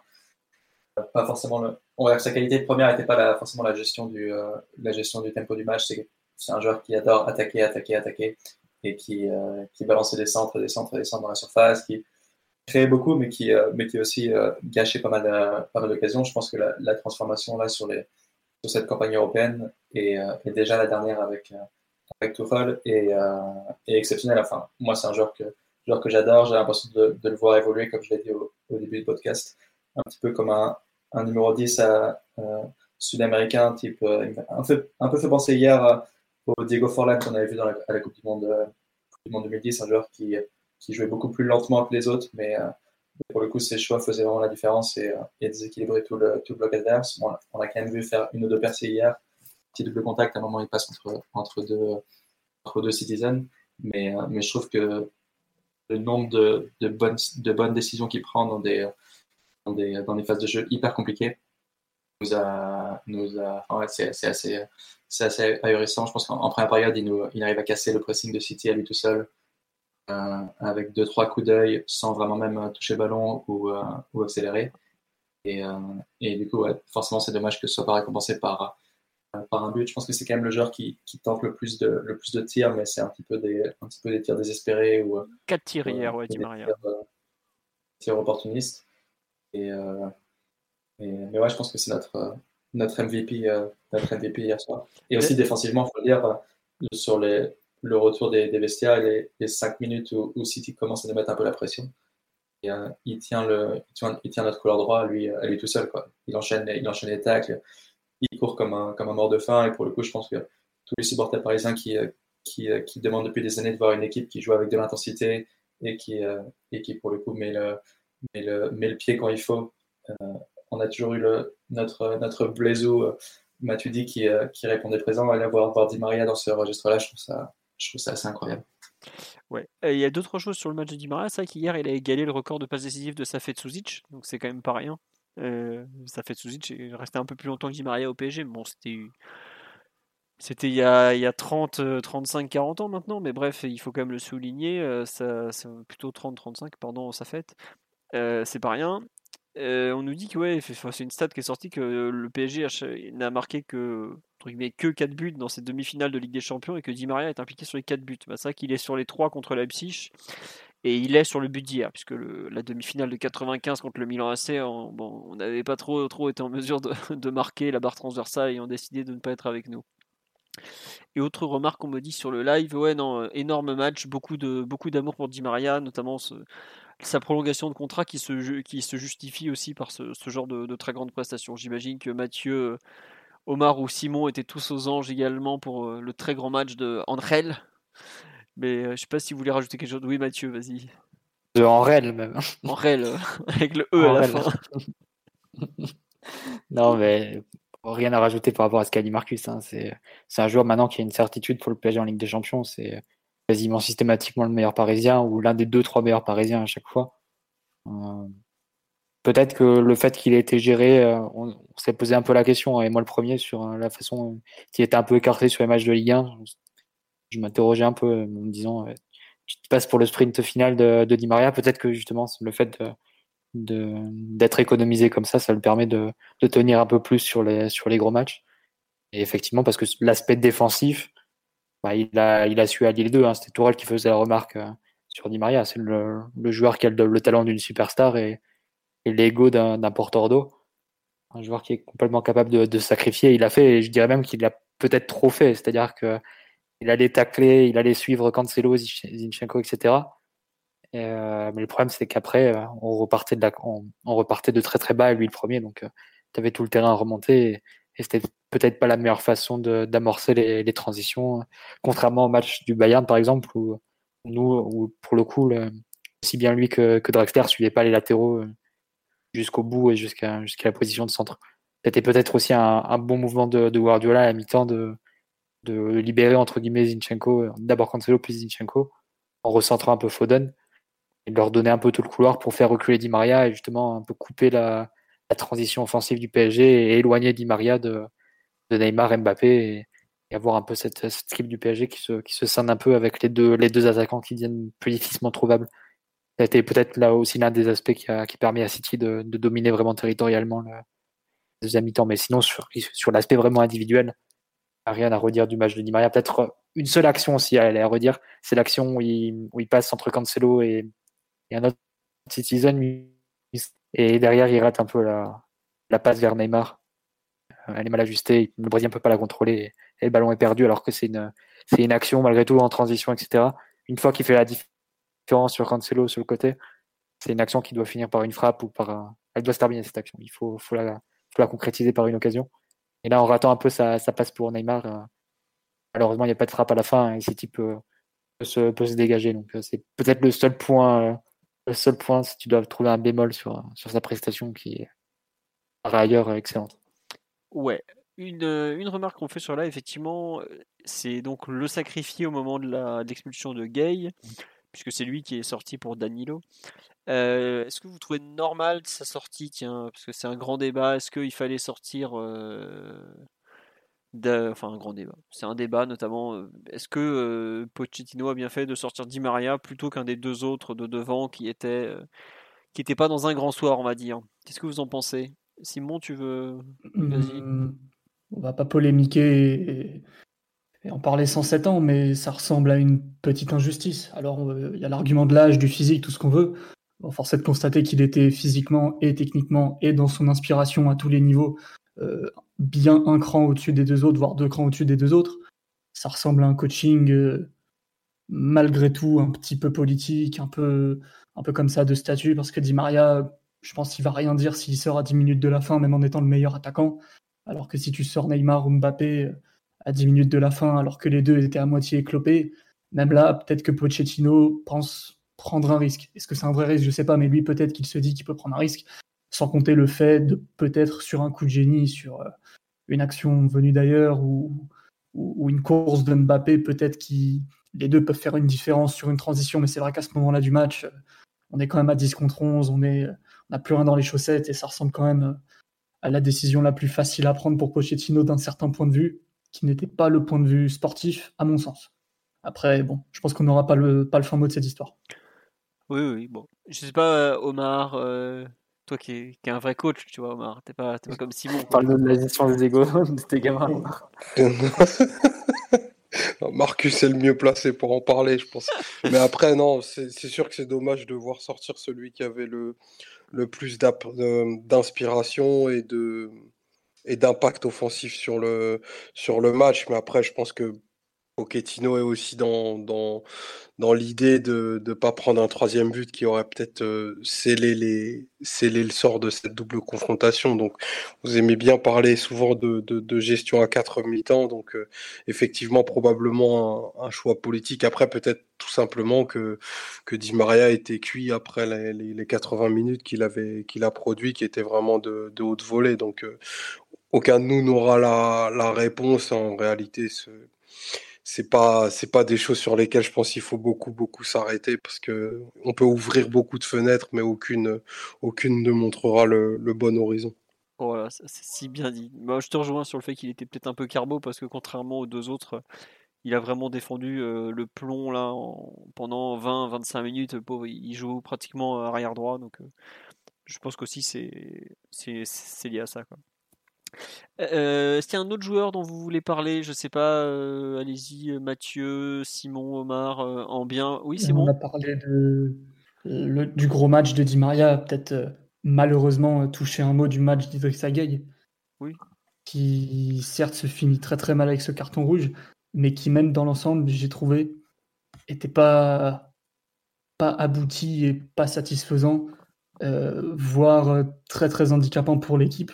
Non pas qu'il ait fait son pire match, qu'il était scandaleux malgré une deuxième mi-temps euh, très discutable avec une fin malheureuse, mais en fait déjà en fait dans son plan défensif, City avait identifié à juste titre que Gay représentait pas une menace immense avec le ballon et lui a donc laissé plus de champ qu'aux autres joueurs du, du, PSG. Et je pense vraiment que ça a fait partie du confort relatif dans lequel City a pu évoluer, même s'ils ont été dépassés sur euh, des moments où certains types d'actions, au final, euh, eux, ils ont pris qu'un but. Et Gay, malheureusement, a partagé, participé un peu euh, à ce confort relatif. C'est-à-dire que déjà avec ballon, sans être euh, mauvais ou forcément très en dessous, même si forcément il y a des, quelques actions où, Di Maria notamment s'agace un peu parce qu'il aimerait que Gay lui, lui mette en une ou deux touches. Au final, Gay fait un choix entre guillemets un peu plus neutre. ce qui, bon, voilà, c'est des détails qu'on peut remarquer et aussi le fait que défensivement, il a un peu joué son match tout seul dans son coin. Alors je veux bien qu'on dise, ouais, lui il est courageux, lui il court, lui il se bat et plus que les autres et des fois mieux que les autres parce que c'est lui qui euh, techniquement a la meilleure technique défensive euh, à part les défenseurs centraux. Sauf que le problème c'est qu'à un moment donné, le fait de toujours sortir de sa position, d'être assez indiscipliné, d'avoir euh, des problèmes dans le contrôle de son agressivité aussi. Gay, là en Ligue des Champions, on est quand même sur euh, une expulsion en poule contre Leipzig euh, qui nous tue l'équipe. On est sur euh, un excès d'énergie et d'agressivité au, Camp Nou pardon, à Barcelone qui fait qu'on doit le remplacer à la mi-temps. Et là, l'expulsion qui nous tue la fin de match, alors que peut-être on pouvait espérer un, autre résultat. Donc vraiment, Gay, bravo pour la technique défensive et les kilomètres parcourus, mais la Ligue des Champions, c'est pas que ça, c'est Vraiment, j'ai trouvé qu'il jouait trop dans son coin.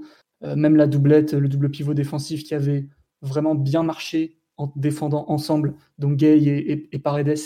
Là, cette fois, il y a eu beaucoup moins de d'entente et de complicité défensive, j'entends, dans le sens où Gay, euh, qui pouvait euh, défendre de manière un peu plus agressive et amener comme ça le ballon dans des zones où un, deuxième joueur, souvent Paredes, pouvait comme ça venir faire la prise à deux ou couvrir ou, récupérer un ballon avec un, tacle glissé, par exemple. Là, ça n'a pas du tout fonctionné de cette manière-là. Et vraiment, Gay, euh, euh, trop, trop de fois, euh, casse la structure et, permet à City de, trouver des failles ou d'avancer. Surtout que parfois, il y a des retours qui sont bien sentis. Et si on regarde pas bien l'action, on peut se dire Ah, c'est bien, il, corrige, il a récupéré. Sauf que, bon, au final, il doit faire un contre-effort alors qu'il se met un peu tout seul dans les problèmes. Et là, malheureusement, ça le côté négatif a beaucoup trop pris le pas, parce qu'avec euh, les pertes de balles en deuxième mi-temps qui cassent les temps forts et qui permettent à City de leur amener des bonnes actions, voire des actions décisives, euh, évidemment la faute sur le, coup franc et le carton rouge, au final le bilan est vraiment très très assombri pour un joueur qui était en train de renaître sous Pochettino en fait. Donc non, très très déçu du, du match de Gay et pas uniquement pour le carton rouge. D'accord, bon, je, t'avoue que je ne serais pas aussi dur que toi, mais je ne sais pas si euh, Mathieu, Omar ou, ou Marcus partagent ton, constat ou veulent un peu défendre euh, le pauvre Idrissa qui ne jouera donc pas le match retour. Oui, Marcus, oui Oui, je suis complètement d'accord avec, euh, avec Simon. On parlait de, de moments, moments décisifs dans cette compétition, et pour le coup, s'il y en a un côté parisien qui a, qui a manqué de lucidité, avant même que les, les Paredes et Neymar peut être un petit peu un plan euh, au fur et à mesure que l'équipe que. Euh, c'est clairement Gaï qui nous a fait sortir de, notre match. C'est lui qui, perd le ballon euh, sur, sur l'action qui amène au corner du premier but. C'est lui ensuite qui fait une, faute très agressive sans vraiment de, raison sur, sur Foden, alors que, alors que Foden est, cadré et, aussi de haut but qui amène le coup franc de, de Marez. Et, ensuite, la faute sur le carton rouge est, est, assez inexplicable. Donc, je pense que c'est juste un, des, manques de concentration qui, euh, je sais pas, je sais pas s'il a été frustré par le, par le reste de, de, son match ou, qui, ou s'il a couru plus que, que, d'habitude. Je suis pas sûr pour le coup. Je pense que, comme tu l'as dit, euh, Simon, au, départ, on l'a vu très très libre sur la relance parisienne. Il était clairement laissé. Euh, enfin, c'était, c'était le plan de jeu de, City de lui donner un peu d'espace. Et pour le coup, il a réussi à donner deux, trois bons ballons en début de match, mais ensuite, on a bien vu que il avait beaucoup de mal à, bonifier les, euh, les, actions et à faire autre chose qu'une chose qu'une transmission. Je pense qu'il faut surtout se poser la question de quelles sont vraiment les alternatives de, de Pochettino. Peut-être que finalement, pour un match comme ça, où City n'a pas vraiment occupé l'axe en première euh, période, on n'a peut-être pas besoin de ce double pivot. Et, qu'en fait, un joueur un petit peu plus mobile ou qui aurait, qui aurait pu jouer un peu plus vers, vers l'avant aurait, aurait été mieux placé que lui. Et c'était peut-être une, une, erreur de jugement dans ce, dans ce sens-là. On avait peut-être trop attendu que, que, City vienne nous mettre une pression énorme aux abords de la surface, alors que c'était pas vraiment le, pas vraiment le cas. Ouais, plutôt faire jouer Herrera par exemple ou voir Danilo. Quoi. Herrera qui, qui, serait motivé de jouer contre City, je pense, vu son, son passé de, de Mancunir en plus. C'est vrai. Oui, non, non, sur live, on nous dit il y a pas mal de gens qui l'excusent en disant ouais, ben, euh, il court pour 3, il manque de lucidité, etc. Euh, etc. Euh... Court pour 3, c'est Verratti qui courait pour 3. Euh, ouais, j'allais dire, il ça n'a pas été le seul à courir pour 3, mais bah, d'ailleurs, Verratti a quand même eu du. Parce que Verratti, il avait le double rôle. Il avait le rôle de, de, joueur qui est très libre en phase offensive, qui se déplace un peu aux quatre coins du terrain. Et, et offensivement, par contre, il devait être à chaque fois là pour, pour fermer le couloir en phase défensive. Guy, à mon sens, avait un rôle plus minimaliste entre guillemets, enfin plus simple, c'est-à-dire euh, il n'y a pas de double rôle ou de, ouais, c'est ça, est-ce que nouveauté tactique. Parce qu'il jouait milieu milieu de double pivot devant la défense comme il a fait pendant pendant toute sa carrière. Ouais, c'est ça, c'est des efforts gratuits entre guillemets ce qui fait. ce que Gay il court beaucoup, mais parfois il court parce qu'il a envie de sortir sur le porteur, parce qu'il se fait attirer, parce qu'il a euh, envie de déclencher des pressings qui, bon, pour le coup, faisaient pas forcément euh, partie du plan de jeu du PSG parce que les, pressings n'étaient pas suivis et on n'avait pas pour objectif d'asphyxier City très très haut sur le terrain. Donc là où Verratti effectivement avait plusieurs casquettes et devait un peu se démultiplier pour euh, assurer beaucoup d'équilibre, Gay euh, vraiment il sort de son rôle beaucoup trop de fois à mon avis. Tiens, sur le live, on me fait remarquer, il y a plusieurs personnes qui ont dit que visiblement, au moment où Gay se fait expulser, il se plaint que les autres ne courent pas assez, justement, qu'il a trop de. Il a une surface, donc bah, il, a, trop à couvrir, il a trop à courir, tout ça. Qu'est-ce que vous en pensez de. Après, le PSG a pas. Enfin, je sais pas si le PSG a beaucoup couru en deuxième période. On a beaucoup couru après la balle, mais la surface à couvrir n'était pas si immense, vu qu'au fond, on était tout le temps dans nos 30 mètres. On couvrait plutôt bien l'axe euh, avec un 4-4-2 assez serré, en 4-4-0-2 si tu veux, parce que Neymar Mbappé était un, un peu plus loin et mettait pas une énorme pression sur la, sur la relance, mais le, le, reste, le reste était discipliné, j'ai trouvé. Euh, l'axe du, du, PSG a. C'est vrai que sur la fin, c'est vrai que plus les minutes avançaient, peut-être que ça s'est un peu plus ouvert, c'est vrai. Et globalement, pendant une bonne partie du match, tu as réussi à garder, ton équilibre et à pas, à pas trop te disperser non plus. Parce que tu n'avais pas une, surface énorme à couvrir et tu n'avais pas, de transition à jouer, tu n'avais pas ce genre de choses. C'était tout le temps en défense placée, tu n'avais pas de transition défensive en fait. À jouer sur, sur ce match. Ouais, effectivement. Euh, peut-être qu'il se plaint justement parce qu'il a mal lu, mal lu le, match. Quoi. mais après, c'est vrai que peut-être qu'il a un peu des, des, soucis de, de self-control. Euh, Gay, parce que comme tu l'as dit Simon tout à l'heure, ça fait plusieurs fois en Ligue des Champions que quasiment à chaque match, il fait une faute qui vaut un, qui vaut un rouge en fait. Et il a été plus ou moins gracié par l'arbitre à Barcelone et, tant mieux. Là, ouais, c'est vrai qu'il a peut-être un peu, euh, un peu peut-être un peu en lucidité, peut-être qu'il se disperse un peu. C'est vrai que c'est un peu étonnant parfois de le voir sortir. Euh. Après, c'est toujours pareil. De, tu dis, est-ce que c'est sa, sa, tendance à, lui? Oui, aussi. Aussi, comme Neymar et Mbappé ne mettent pas une énorme pression sur la, sur la relance adverse, à un moment, il faut bien que quelqu'un se dévoue pour, euh, pour sortir sur le porteur de balle. Et c'est souvent soit Paredes, soit, soit lui qui doivent avancer un peu, quitte à sortir de leur zone. Donc, et après, c'est toujours un équilibre. Ouais, et puis tu vois, faut, faut quand même le dire, tu, quand tu vois un joueur comme ça, qui est un joueur défensif qui y va, qui, qui met de l'impact, qui qui hésite pas à faire des grandes courses pour, pour aider la défense, c'est quand même un, boost mental à chaque fois. Tu peux pas. C'est comme quand on voyait Matuidi en Ligue des Champions à l'époque, euh, bah, tu vois, Marcus en parlait tout à l'heure, qui, qui des fois te mettait des, des impacts, euh, des, des pressings, des courses, il était partout, ça c'était quand même assez. Euh, je pense que ça, ça répond pas forcément à un besoin tactique des fois, mais c'est juste que ça soulage aussi d'un point de vue psychologique ton équipe. Tu dis ouais, mmh. bah, c'est cool. Non, euh mais ça, pas, ça, ouais, ça donne le message et ça permet aux autres de s'accrocher aussi. Ouais, et puis pour l'équipe en face. Par contre, je pense que la titularisation de Gay, elle s'ouvre pas vraiment de contestation avant. Enfin, non. Il venait de plusieurs bons matchs avant et, et même si Herrera aussi avait fait quelques, quelques bonnes apparitions, mais c'était sur des, des, adversités un peu moins, un peu moins importantes et on sentait bien qu'il était là surtout pour faire souffler Gay. Tout à fait. Euh, Omar, sur le. Pour nuancer. Oui, vas-y, Marcus, excuse-moi. Pour, nuancer un petit peu sur Gay, on a peut-être été, on a peut été un peu, un peu méchant. Il y a une récupération sur, dans les pieds de De Bruyne en première période où, euh, ça m'a surpris. Mais pour le coup, comme tu disais, euh, Philippe, je pense que ça a dû, donner, ça a dû donner de, de l'énergie au reste de l'équipe de voir que Gay pouvait aller presser De Bruyne, récupérer le ballon sans, sans même que le Belge s'en aperçoive. Et ensuite nous relancer en, en transition. Ouais, c'est ça. Après, il y a eu des bonnes choses, tu vois, mais moi je trouve qu'il a pas si mal protégé la zone devant la défense pendant un long moment parce que bah, on voit ils n'ont pas de position de frappe alors qu'ils ont quand même des joueurs en, mesure de le faire. Mais c'est vrai que on dirait qu'en fait son match est, je crois que c'est toi Simon qui disait qu'il était un peu déconnecté du reste. il rend, il, par moment il est bien dedans avec les autres, il fait des bonnes choses. qu'il avait joué un peu dans son coin. Et il y a des moments où effectivement, euh, bah, comme au moment de l'expulsion où visiblement il était le seul à vouloir aller euh, à vouloir aller euh, presser et à courir euh, vers, ce, vers ça plutôt que de, rester en contrôle. Je sais pas. Omar, si tu un avis peut-être sur le, le match de, de ce bon Idrissa Ganagay qui... Je l'ai trouvé euh, en effet assez décousu avec je serais peut-être un petit peu un petit peu moins dur en lui incriminant peut-être moins de choses parce que j'ai trouvé que dans la, dans la meilleure période que le PSG a eu, entre la, la 20e et la 35e minute, j'ai vraiment trouvé qu'il a qu'il était quasiment toujours dans le bon tempo, qu'il a été dans la zone où justement on a pu récupérer des ballons et, et moi je pense pas que tu puisses avoir une équipe où tu n'as que des, des milieux positionnels? Il faut, il faut forcément euh, un starter, quelqu'un qui est capable de, de chasser et d'initier euh, ce, ce, type d'action. C'est quelque chose qui avait très bien fonctionné contre, euh, contre le Bayern, quelque chose qui avait permis de, de, de, de gagner et de quelque part retourner le, le rapport de force.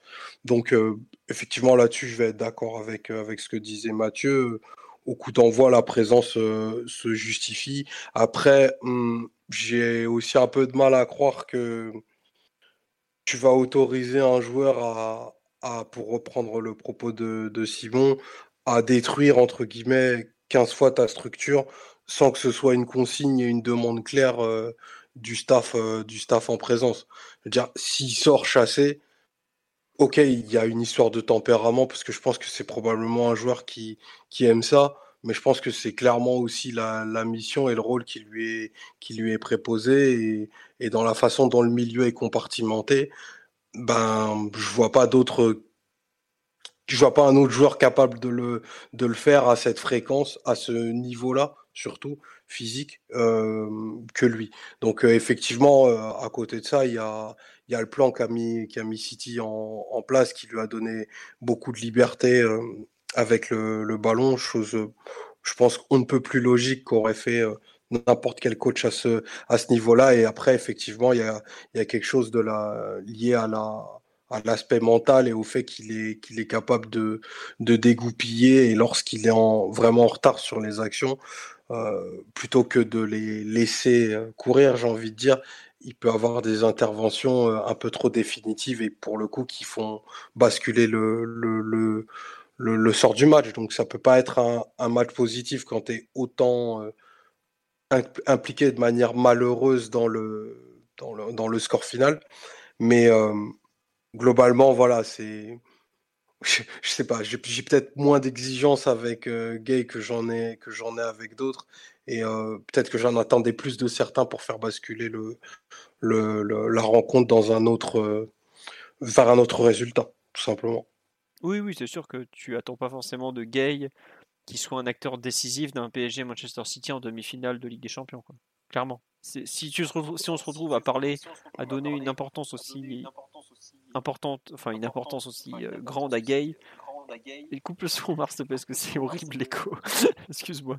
Euh, c'est peut-être parce que justement il y en a, il y en a pas mal qui n'ont pas su euh, être au rendez-vous malgré tout. Alors lui non plus n'y est pas, mais ça me rappelle en fait c'est un peu le, débat qu'il y a eu sur Baker cet après-midi qui n'a pas, qui a pas été bon en deuxième mi-temps par exemple, qui est même plutôt pas bon du tout. Mais tu comptes pas sur. enfin, je veux pas être méchant, mais tu prends le 11 de départ du PSG au coup d'envoi euh, Gay et Baker, surtout Baker par exemple, se retrouve tout en bas de la liste des joueurs sur lesquels tu dois pouvoir compter. Euh, si aujourd'hui tu te retrouves un peu à, les pointer un peu du doigt l'un ou l'autre, enfin peu importe, j'aime pas parce que je trouve que c'est vraiment une défaite collective avec des petits détails, mais c'est vraiment une défaite collective hier. C'est peut-être parce que euh, il y a beaucoup de, très très bons qui n'ont pas pas répondu. On a on a dit du bien de Di Maria, on pourrait dire du bien de, de Marquinhos qui fait un super match, mais il y a quelques joueurs devant euh, qui ont qui n'ont pas été totalement, même pas du tout au rendez-vous, et c'est plus gênant qu'eux ne soient pas au rendez-vous que que Gay ne soit pas au rendez-vous, je, si je peux me permettre. Donc euh, c'est pour ça, je, oui, effectivement, euh, il n'a pas fait un bon match, mais bon, il n'y a pas eu, il n'y a pas que lui qui n'a pas fait un bon match, alors que d'autres sont, sont attendus à ce niveau de, de responsabilité, j'ai envie de dire. Voilà. tu me dis, Simon Gay est même pas si nul. oui, oui, mais bon, c'est juste qu'il a pris. Enfin, non, Baker. Euh, oui, pas pardon, pas, pas, pas Oui, Baker, oui. Mais j'ai pris l'exemple de Baker, ce qui m'est passé en tête, euh, parce que cet après-midi, j'ai vu des trucs se passer sur lui où le pauvre, c'est le plus jeune sur le terrain, et limite, on t'explique que c'est à cause de lui qu'on a perdu, alors que bon, techniquement, il fait pas d'erreur euh, létale, j'ai envie de dire. Bon, bref. Non, il a pas de. Il fait pas un bon match, mais il n'y a rien de. Rien de fou. On peut regretter que Baker soit Baker, c'est tout. Mais lui, en soi, vu son niveau, il fait pas un match terrible, voilà. Ouais. Euh, est-ce que vous voulez parler des, joueurs défensifs? On n'a pas parlé des défenseurs parce que pour l'instant on a parlé de, Gay et, de Di Maria. Vous voulez qu'on parle des deux individualités de devant? On parle, tiens, est-ce qu'on bah, est parle de l'erreur, voire des erreurs de Navas? Euh, de qui voulez-vous parler? Je sais pas, Mathieu, Omar, Marcus. Bon, Marcus, toi, tu as déjà parlé, tu as déjà lancé le thème d'I Maria. Donc, allez, euh, Mathieu et Omar, de qui vous, vous souhaitez mettre en avant euh, ou qui vous souhaitez, au contraire, clouer au pilori sur cette, cette demi-finale Allez. oh là là, le, bide. Oui, Mathieu, vas-y. Non, je sais pas, t'as as une idée. Non, non, non, honnêtement, en fait, j'arrive pas, justement, j'arrive pas à, citer évidemment que je suis déçu du match. T'as pas de joueur qui te plombe vraiment. Euh, ouais, voilà. Absolument, bah, parce que les, les, enfin, les erreurs et les, les enfin, si tu n'y a pas vraiment d'occasion et, les deux buts, ils arrivent un peu comme. Bah c'est ça en fait, je trouve que c'est vraiment une, euh, une prestation qui est marquée par l'aspect collectif en fait. C'est-à-dire que tu as des tu as des très bons moments qui sont des très bons moments collectifs, la première mi-temps dans l'ensemble, et tu as des très mauvais moments, mais qui sont des très mauvais moments, mais là aussi collectifs. Alors il y a Gay effectivement qui fait des fautes qui coûtent cher. Euh, tu as euh, Di Maria qui a des, qui a des. Ah mais c'est pas des très mauvais moments comme les très mauvais moments que tu as passé à l'Alliance Arena par exemple. Voilà exactement. C'est pour ça que j'ai du mal à ressortir des individualités dans un sens ou dans l'autre. Après, Marcus, tu as raison. Marcus veut parler de, de Verratti et il a raison. Il a raison parce que effectivement, il a fait un très bon retour encore Verratti, je trouve. Euh, tu commences un très bon retour. Il avait joué à Metz quand même. Ouais, d'accord, mais. Non, mais bon. Certain bah niveau. Hein. Vas-y, je, te laisse pas, je te laisse si tu veux parler du, match de Verratti, Mathieu. mais en fait, non, mais je, je, trouve en fait que Verratti, il fait un peu partie de, il représente très bien cette, cette lecture du match par le, biais collectif. À savoir qu'en première mi-temps, on lui demande beaucoup parce qu'il joue quand même milieu gauche. Je sais pas si on s'en compte. Verratti, il arrive au PSG, il jouait 6 devant la défense. Hein. Et avec certes beaucoup de liberté, mais il jouait devant la défense. Là, hier, il joue milieu gauche. Alors certes de la liberté, mais au final, il, y a des moments, il reçoit le ballon, il est collé à la ligne. Hein. On l'a connu pratiquement la moitié de sa carrière au PSG relayeur droit. Hier, il joue à gauche déjà. Bref, pourquoi pas.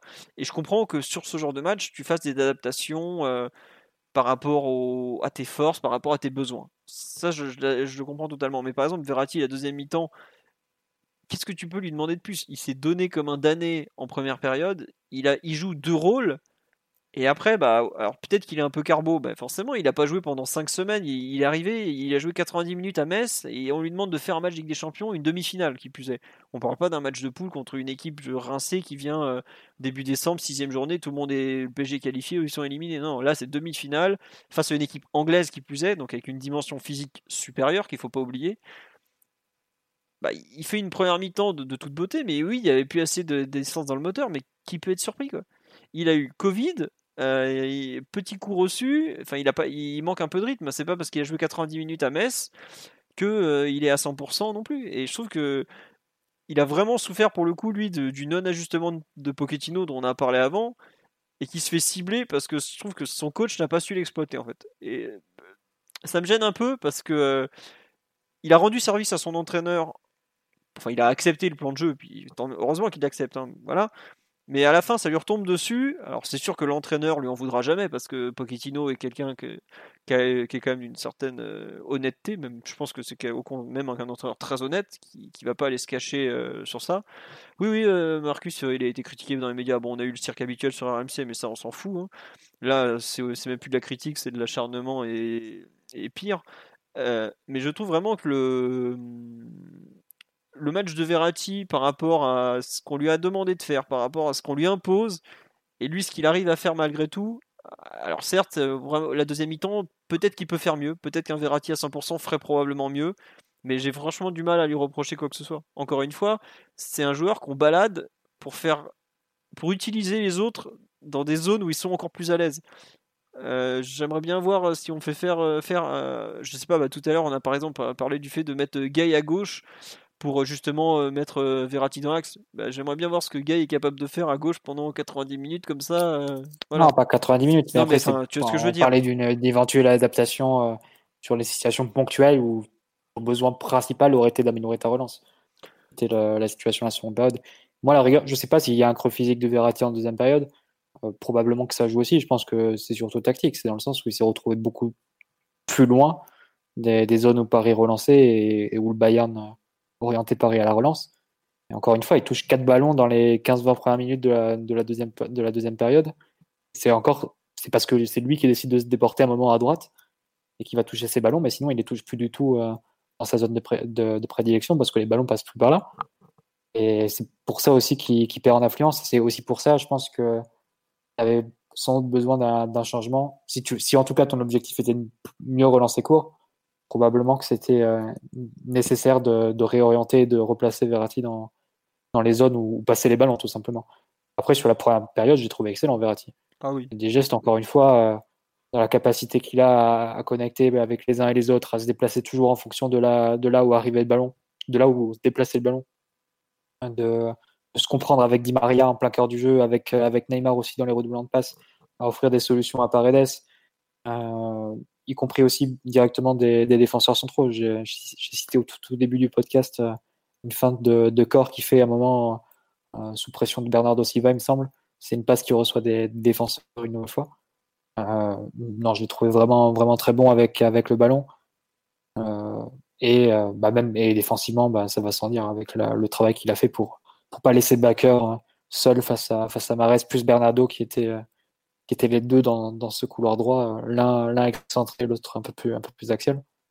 Donc non, j'ai trouvé euh, très bon, très bon premier mi-temps. En deuxième mi-temps, bah, un peu euh, probablement tu n'étais pas assez appuyé sur ses qualités et ce qu'il avait à offrir à l'équipe à un moment où elle avait besoin sans doute d'aspirer la pression et aussi de, de, concéder de concéder des fautes aussi de de dire voilà City quand, quand tu mets Verratti devant la défense comme c'est un joueur qui va garder la balle qui va faire des tours sur lui-même, qui va conserver, conserver le ballon. City, ça peut, ça peut frustrer un peu l'adversaire et, les, les, emmener, et les admettre et les, entraîner à faire, à faire des fautes aussi sur lui et donc à, permettre à son équipe de, respirer. C'est tous les avantages que tu as quand tu, quand tu mets Verratti au cœur du jeu à la relance. Et peut-être que sous les, dans ces, dans ces situations-là où tu as un pressing très fort de l'adversaire, ce qui n'est pas toujours le cas en première mi-temps, il n'y avait pas forcément besoin de Verratti pour sortir les ballons, on y arrivait assez, assez bien face au non-pressing de, de, City, ou moins un bloc un peu plus, un peu plus médian. Et quand tu es vraiment sous pression, je pense que c'est indispensable de l'avoir dans ces zones-là. Ouais, ouais, c'est comme ça. Euh, oui, euh, Marcus, tu veux rajouter quelque chose sur le match de Verratti, toi qui es loin du brouhaha euh, ah non, moi j'avais... franco mais français d'un point de vue médiatique, vas-y. Je suis surpris qu'il ait été, qu'il ait été critiqué dans les, dans les médias. J'avais suggéré son nom pour, pour lui rendre hommage justement, et je pensais que on parle d'un joueur qui a, il me semble qu'il a joué 110 minutes en, un mois, qui, sort de trois semaines de, convalescence. La dernière fois qu'il avait joué il y a un mois, c'était, avec la sélection italienne, donc qui en théorie devrait manquer de rythme pour ce genre de rendez-vous euh, au top de l'intensité contre, contre l'équipe qui, presse le plus en, en première ligue. Donc on pouvait avoir un peu des, doutes par rapport à sa, capacité à, à, se mettre au niveau. Et on a vu jouer comme, comme d'habitude, quand tu, quand tu vois Verratti, c'est, t'as l'impression de, de, voir un gamin jouer à la cour de, récréation qui, qui, fait les bons choix tout le temps, qui, qui a pas peur de, jouer loin contre un, qui, qui peut conserver le ballon avec son, avec son petit corps contre n'importe qui, qui, qui, a, qui a enrhumé De Bruyne et Bernardo Silva une, deux fois, et qui en plus, je pense, faut le souligner, mais Verratti qui euh, joue euh, une demi-finale de Ligue des Champions, qui prend pas de carton jaune, qui passe même pas proche de prendre un, carton jaune, donc qui a, fait preuve d'une discipline pour le coup euh, défensive c'est assez exceptionnel. Je pense qu'une fois, on l'a vu essayer d'attraper un, un, maillot et j'ai cru qu'il allait faire un, un, gros tacle par derrière sur, je pense que c'était une percée de soit Silva, soit Foden. Je pense c'est les deux seuls qui ont fait des, des, euh, des percées. Mais, euh, et en plus, dans ce rôle euh, un peu bâtard que, le, que le staff lui, donne maintenant, où, où il doit toujours jouer entre les lignes, il doit toujours se déplacer un peu de manière différente par rapport à ce qu'il a, ce, qui, ce dont il est, il est habitué. Je pense que, que ouais, c'était, enfin, fait un match excellent. J'ai, quand j'ai revu le match, je me suis, je me suis un peu concentré sur lui et je pense qu'il y a pas une seule fois où je me suis dit qu'il fait le, qu'il fait le mauvais choix. Et, euh, et c'est, on peut pas dire la même chose de Silva, Foden, De Bruyne, euh, Gundogan et des joueurs de, telle qualité. Quoi. Donc, euh, je pense que, pour moi, il a été, il a été, il a été énorme. il je pense qu'il aurait pu encore plus donner à l'équipe si on l'avait repositionné dans un rôle un peu plus central euh, en deuxième période pour, euh, pour nous faire respirer un petit peu et, et, et annuler, annuler le, poison que, de la possession de, de City. Eh ben écoute, je pense qu'on a fait le tour sur Verratti parce que globalement, euh, on me dit merci de défendre l'honneur de, Marco Verratti. Non, mais c'est pas une honnête. Je, trouve que le par rapport à ce qu'il a, ce qui, enfin, on parle d'un joueur d'un ça, ça, un ça rejoint pardon un peu ce que disait, euh, je crois c'est Mathieu sur euh, sur Di Maria, c'est-à-dire que Verratti, il, a le talent des, plus grands milieux de terrain et des fois il joue comme un chiffonnier quoi. Euh, au bout d'un moment, euh, moi je vois pas comment on peut, on peut lui reprocher. Ouais, bah ouais, peut-être qu'il était carbo après son SMIC, mais comme tu l'as dit, Marcus, il, a joué 110 minutes en un mois et quelques, quoi. Euh, on lui demande de jouer une demi-finale des champions, bah. Enfin, bientôt on va l'accuser d'avoir chopé le Covid alors que on a eu, enfin c'est une maladie qui, touche la planète quoi. On parle pas de choper la chiasse quoi. Enfin, c'est un truc, un, on sait pas, Enfin bref, j'avoue que je comprends pas comment on peut lui. Au contraire, faut le remercier de tenir 70 minutes. Euh, peut-être qu'il a tenu que 70, bah ouais, mais après, il faut le sortir à ce moment-là. Sur une rencontre pareille, quoi. Euh, oui, effectivement, on peut lui reprocher de ne pas avoir les pieds plus grands parce qu'il y aurait peut-être 2-0 à ce moment-là du match. Ça, c'est vrai. Mais bon, déjà qu'il soit à cet endroit-là de la surface, euh, c'est un peu, c'est un peu nouveau pour lui, donc on va lui laisser un peu de temps pour s'adapter. Je pense que cette, campagne européenne nous a donné beaucoup de cadeaux. Si on, lui demande un but de Marco Verratti en demi-finale de les Champions, on serait, on serait un peu trop exigeant. Tout à fait. Restons prudents. Euh, gardons ça pour le match retour, parce qu'on n'oublie pas que Neymar a promis un but en demi-finale à son entraîneur. Il est encore redevable à Monsieur Pochettino. Euh, est-ce qu'on parle en vitesse du, un peu du match de Neymar Mbappé ou, ou pas?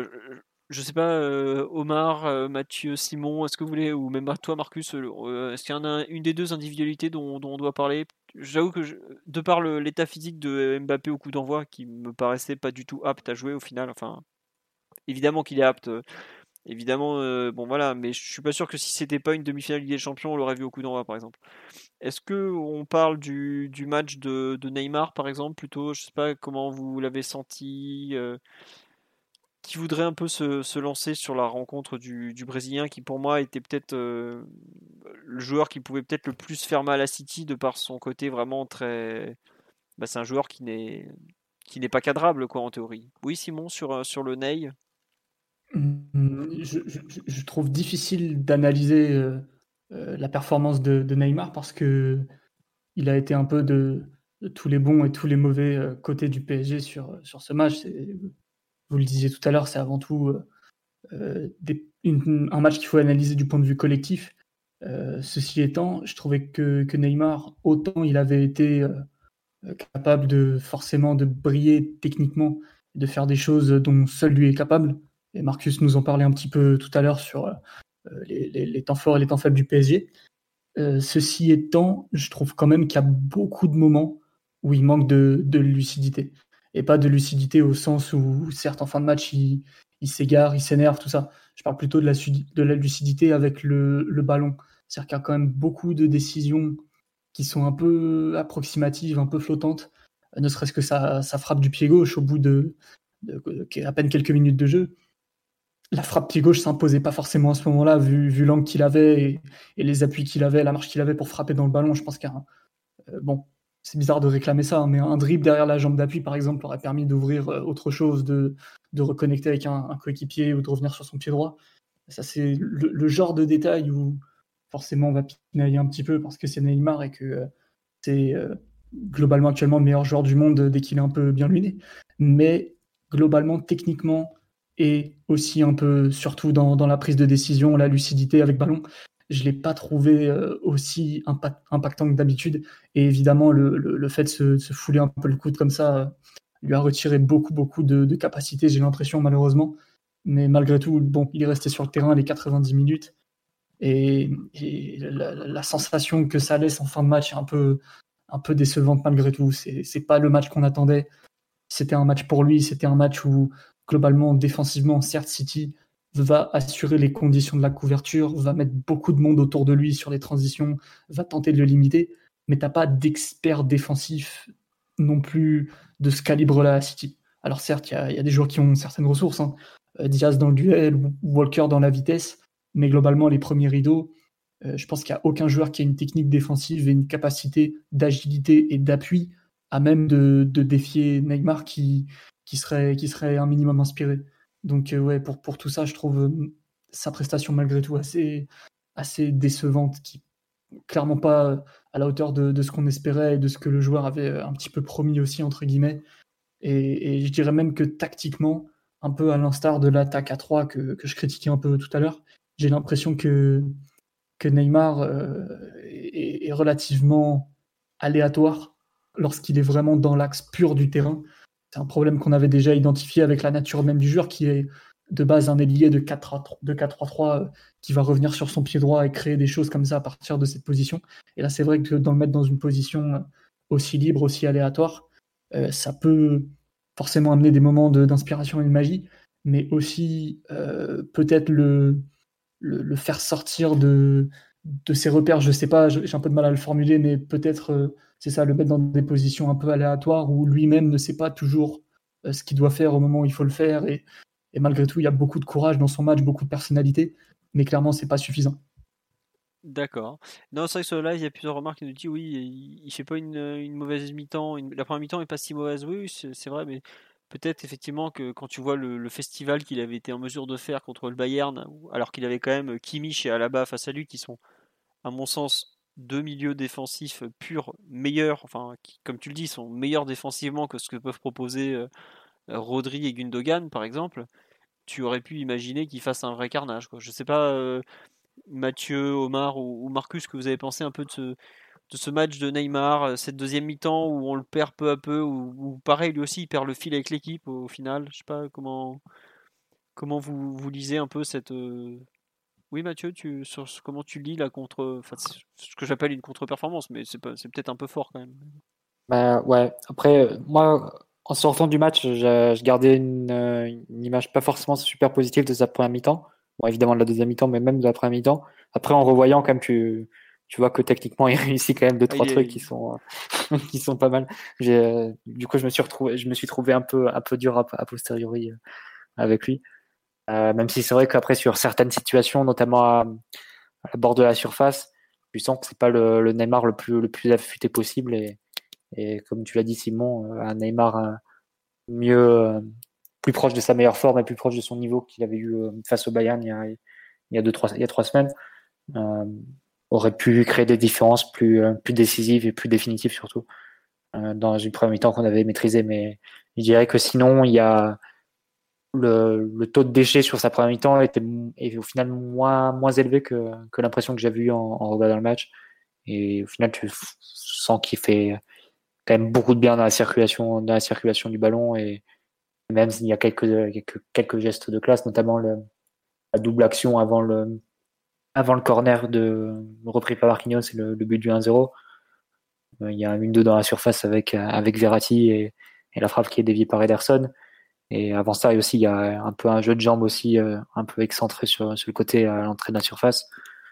Euh, donc non, il avait quand même, euh, au final, elle est moins négative que, que l'impression que j'ai eu, j'ai eu sur le direct après mi-temps. Après, sur la deuxième mi-temps, je rejoins un peu les, commentaires là encore qu'a fait Simon. C'est à un moment l'équipe s'est un peu étirée et lui il n'a pas réussi à faire la, la jonction avec euh, avec le reste de l'équipe. Après c'est un rôle assez difficile. Il était à la fois City nous cadrait très bien sur les sur les, les premières relances et derrière ils avaient Ruben Mendias qui pour, faire un peu de tampon et, et prendre le joueur qui euh, qui, qui, recevait la balle si, si jamais la passe verticale de, de Marquinhos partait et atterrissait dans les zones dangereuses. Et si jamais Neymar faisait une, une, prise de balle un peu, un peu dans le sens du jeu qui arrivait à se retourner, bah là, il, pour le coup, il faisait, il s'assurait que le ballon parte pas et, et donc euh, d'arrêter l'action par, par une faute tactique aussi. Donc, euh, c'est un joueur qui a été surtout très bien pris par, par l'adversaire. Euh, ils n'ont pas laissé la même liberté que, que ce que pouvait laisser le Bayern, parfois en attaquant avec tellement de monde et, et en pressant de façon tellement sauvage qui libère un peu d'espace entre le, la défense et le milieu. Et c'est dans ces zones-là que Neymar, souvent trouvé par Di Maria, avait pu, avait pu opérer. Donc, euh, je dirais que c'est un joueur qui était à la fois dans une moins bonne forme qu'il y a trois semaines et qui a été mieux pris et mieux compris aussi par, par l'adversaire. Donc, euh, pour toutes ces raisons, je pense que ça explique l'impression plus mitigée qu'il a laissée par rapport à, son énorme match il y a trois semaines. Ouais, c'est marrant sur la live, c'est qu'il y a des gens qui lui reprochent de ne pas avoir donné le ballon assez vite hier, et d'autres qui lui qui disent mais il n'avait pas de solution de passe. Euh, bon, c'est un peu toujours pareil avec Neymar. Puis aussi le fait est-ce qu'il n'avait pas aussi envie de dribbler parce que bah il aime le dribble et il n'est pas mauvais à ça aussi. Je sais pas. Marcus, sur le match de Neymar, tu, tu le lis comment toi, sa, rencontre? Ouais, je rejoins, je rejoins, je rejoins Mathieu. Enfin, quand tu, quand tu revois le match, euh, le mec il a quand même un peu de, un peu de qualité. Il fait des, il fait des trucs que, que seul lui sait, sait, faire, je pense, euh, sur, euh, sur, cette, euh, sur cette planète. Et, euh, et je pense qu'en première période, dans la, dans la continuité du, du, reste de sa campagne européenne, ça a clairement été le leader technique de, de l'équipe. Tous les ballons passaient par lui. Faudrait compter le, nombre d'occasions ou le nombre de situations dangereuses qu'on crée où Neymar n'est pas, est pas impliqué. Et je pense qu'il n'y en, a pas beaucoup. Et, pourtant, Verratti et Di Maria ont fait des super matchs. Et euh, je pense que non, je pense qu'il faut, souligner la grosse prestation de City pour réussir à le, casser quand il fallait et, euh, euh, et, à réduire les espaces autour de lui. Je pense qu'il faut aussi dire que par rapport à la double confrontation contre le Bayern, il a beaucoup attaqué tout seul, qu'il n'a pas été aussi soutenu par, par Mbappé qu'il avait pu l'être avant, que ce soit par des, par des courses, par des prises d'espace ou alors par, par, du jeu, par du jeu bien senti. Et, et ensuite, il y a cette blessure au coude qui fait penser que pour la, en gros, il joue toute la deuxième période au, courage et euh, je pense que pour le coup, en début de deuxième période, c'est un peu le seul qui arrive à nous sortir du, du, euh, du, pressing de City. Il obtient quelques, quelques fautes et à chaque fois, il, est, euh, il le fait de manière très, très isolée. Là où on attendait un petit peu plus, peut-être Mbappé qui, qui, surgit à la 56e avec cette inspiration énorme, mais et qui sinon n'a pas vraiment été, n'a pas vraiment une, une, performance très, très continue. Et, et je pense que dans la période où on a le plus souffert, entre la 60 et la, la 80e, on n'a pas su trouver non plus, euh, non plus Neymar, qui ce qui me fait penser qu'il y avait peut-être une, une, baisse physique qui, fait, qui fait qu'il était, euh, pouvait simplement pas, pas soutenir le, rythme. Et, finalement, sur le dernier quart d'heure, c'est là où il se réveille, où il prend quelques, quelques grosses initiatives euh, individuelles et, euh, et on se dit que bah, si Pochettino le laisse sur le terrain, c'est qu'il y a une raison, c'est parce que c'est le seul qui, qui, serait capable de, débloquer ce genre de, ce genre de rencontre à, à 10 contre 11 pour, euh, pour nous. Quoi. Mais ouais, c'est frustrant de, de voir cette blessure au, au, coude, surtout au vu de, au vu de l'action. C'est vraiment de la malchance juste de, de, tomber, de tomber dessus. Ouais, on nous dit que c'est du cinéma. Je suis pas sûr que ce soit du cinéma quand on voit le, bandage avec lequel il revient à la mi-temps. Hein. Puis à ce, niveau-là, il s'amuserait pas à se prendre un bandage pareil vu que ça, avait, ça peut le gêner. Donc euh, non, il est gêné. Après, moi je pense que plus que le moment où il tombe, tout ça, je me demande s'il prend pas, s'il ne subit pas en ce moment peut-être le, contre-coup de ces deux mois d'arrêt. Euh, il a quand même été arrêté deux mois, hein. c'est pas rien, hein. surtout lui qui, on sait qu'il a 29 ans et que c'est un joueur qui a des problèmes de, de reprise de rythme il avait réussi à, comment dirais-je, à être à peu près en forme en 2-3 matchs à peine par rapport au Bayern. Mais euh, ce qu'on avait vu à Metz, déjà, on avait, été un peu dubitatif sur. Euh, là encore, hier, il y a des moments où je trouve qu'il a pas. Ça manque un peu de, de peps, de jus quand, il accélère parfois. Euh, je pense notamment au niveau des dribbles. est-ce qu'il n'est pas un peu en, en train d'avoir le, contre-coup de son retour où d'un coup bah, il n'a pas joué deux mois, puis d'un coup il a beaucoup joué il a fait pas mal d'efforts aussi pour être prêt. Euh, bon, je, je sais pas, après je, je m'inquiète pas forcément, je, je, pense que lui, comme Mbappé par exemple, dont on va pas parler parce qu'il n'y a pas grand chose à dire sur son match, si ce n'est qu'il n'a pas touché une. Euh, grand chose et il, a, il en a pas fait grand chose non plus. Euh, ont une revanche à prendre. Et pour moi, c'est typiquement un joueur qui, après avoir été un peu frustré comme ça à l'aller, parce qu'il finit le match assez frustré, hein, le, carton qu'il prend, les dernières minutes où il tente encore et encore d'attaquer parce que bah il veut, il veut ramener son équipe, il, il veut pas perdre, il aime pas ça, ça on le sait, hein, ça on l'a bien constaté qu'il aimait pas perdre.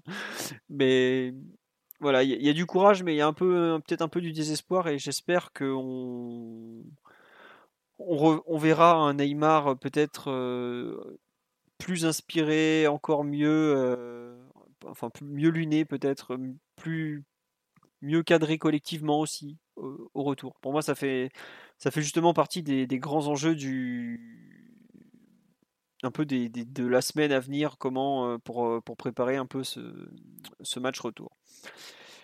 Dernier point, on nous dit oui, c'est effectivement, il peut aussi totalement dégoupiller. Mais alors, il y a une personne qui m'assure qu'il a rien du tout, mais je sais pas, euh, il retombe sur son bras sans aucun problème, visiblement, dans les trois dernières minutes de la première période. Mais à ce moment-là, euh, s'il retombe sans problème sur son bras, pourquoi il revient avec un strap pas possible? Je sais pas. On verra déjà s'il est disponible ce week-end. Non, il, retombe mal, hein, il retombe mal. Faut revoir l'action, revoir le ralenti.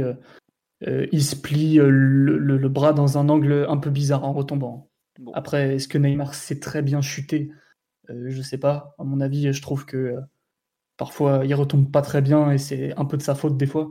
Mais toujours est-il qu'il se fait vraiment, vraiment très mal au bras, je pense. on verra, ça se peut ce week-end, il sera forfait. Hein. C'est le moment où il, se fait, euh, où il se fait tacler par Florenzi dans la surface? Non, non, non, non, après, après. C'est genre 42e ou un truc du genre. Il se fait percuter par Diaz, non C'est ça ou... Ouais, je crois que c'est un duel avec Diaz et il décolle un peu comme ça sur ses deux jambes au moment de l'impact pour, résister tout simplement. Et en fait, euh, euh, il, limite, il saute tellement haut qu'il contrôle pas sa chute et il retombe, euh, il, plie son, bras sous son corps en fait. Hmm. Ouais, bah après, c'est vrai que bon, en termes d'impact, Ruben Diaz contre Neymar, on n'est pas trop dans les mêmes gabarits. Quoi. Forcément, ça s'est vu.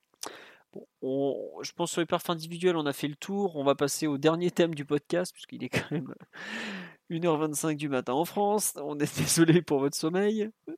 Euh, quel motif d'espoir pour le, pour le match retour? C'est un peu le, thème de, de fin euh, sur, euh, sur ce PSG Manchester City. Qui veut se lancer Tiens Omar, on tapant. Non Omar, tu finiras le podcast comme ça. On, partira tous le cœur léger, prêt à aller se battre avec les Mancuniens. Marcus, toi qui connais très bien Manchester City, qui connais bien le PSG aussi, quel quels espoirs pour toi, pour quel motif d'espoir pardon pour, pour, ce match retour mardi prochain? Bah, Je pense que pour, euh, pour Guardiola, le, défi va encore, encore une fois d'essayer d'endormir le match, de ralentir le tempo et de, et de faire en sorte d'éviter tous ces allers-retours et ces, et ces transitions qu'on a vues à, à, Munich. Je conseille à, à Pep euh, un petit euh, Manchester City PSG de 2016 ou euh, s'il regarde le, 3-5-2 de Laurent Blanc, je pense que c'est un modèle pour essayer d'endormir un match. Sauf qu'à l'époque, on devait, marquer. Mais, euh, mais je pense que, que, je pense que Guardiola va, jouer comme ça. Le connaissance surtout en Ligue des Champions, je pense que euh, il y aura une prise de risque minimum. Du moins, c'est ce qu'il faut, espérer pour pour nous, parce que je pense pas qu'on a envie d'affronter une équipe de City très offensive avec des avec Sterling et, et autres qui qui prennent qui prennent la profondeur et qui qui nous faut qui nous fassent reculer.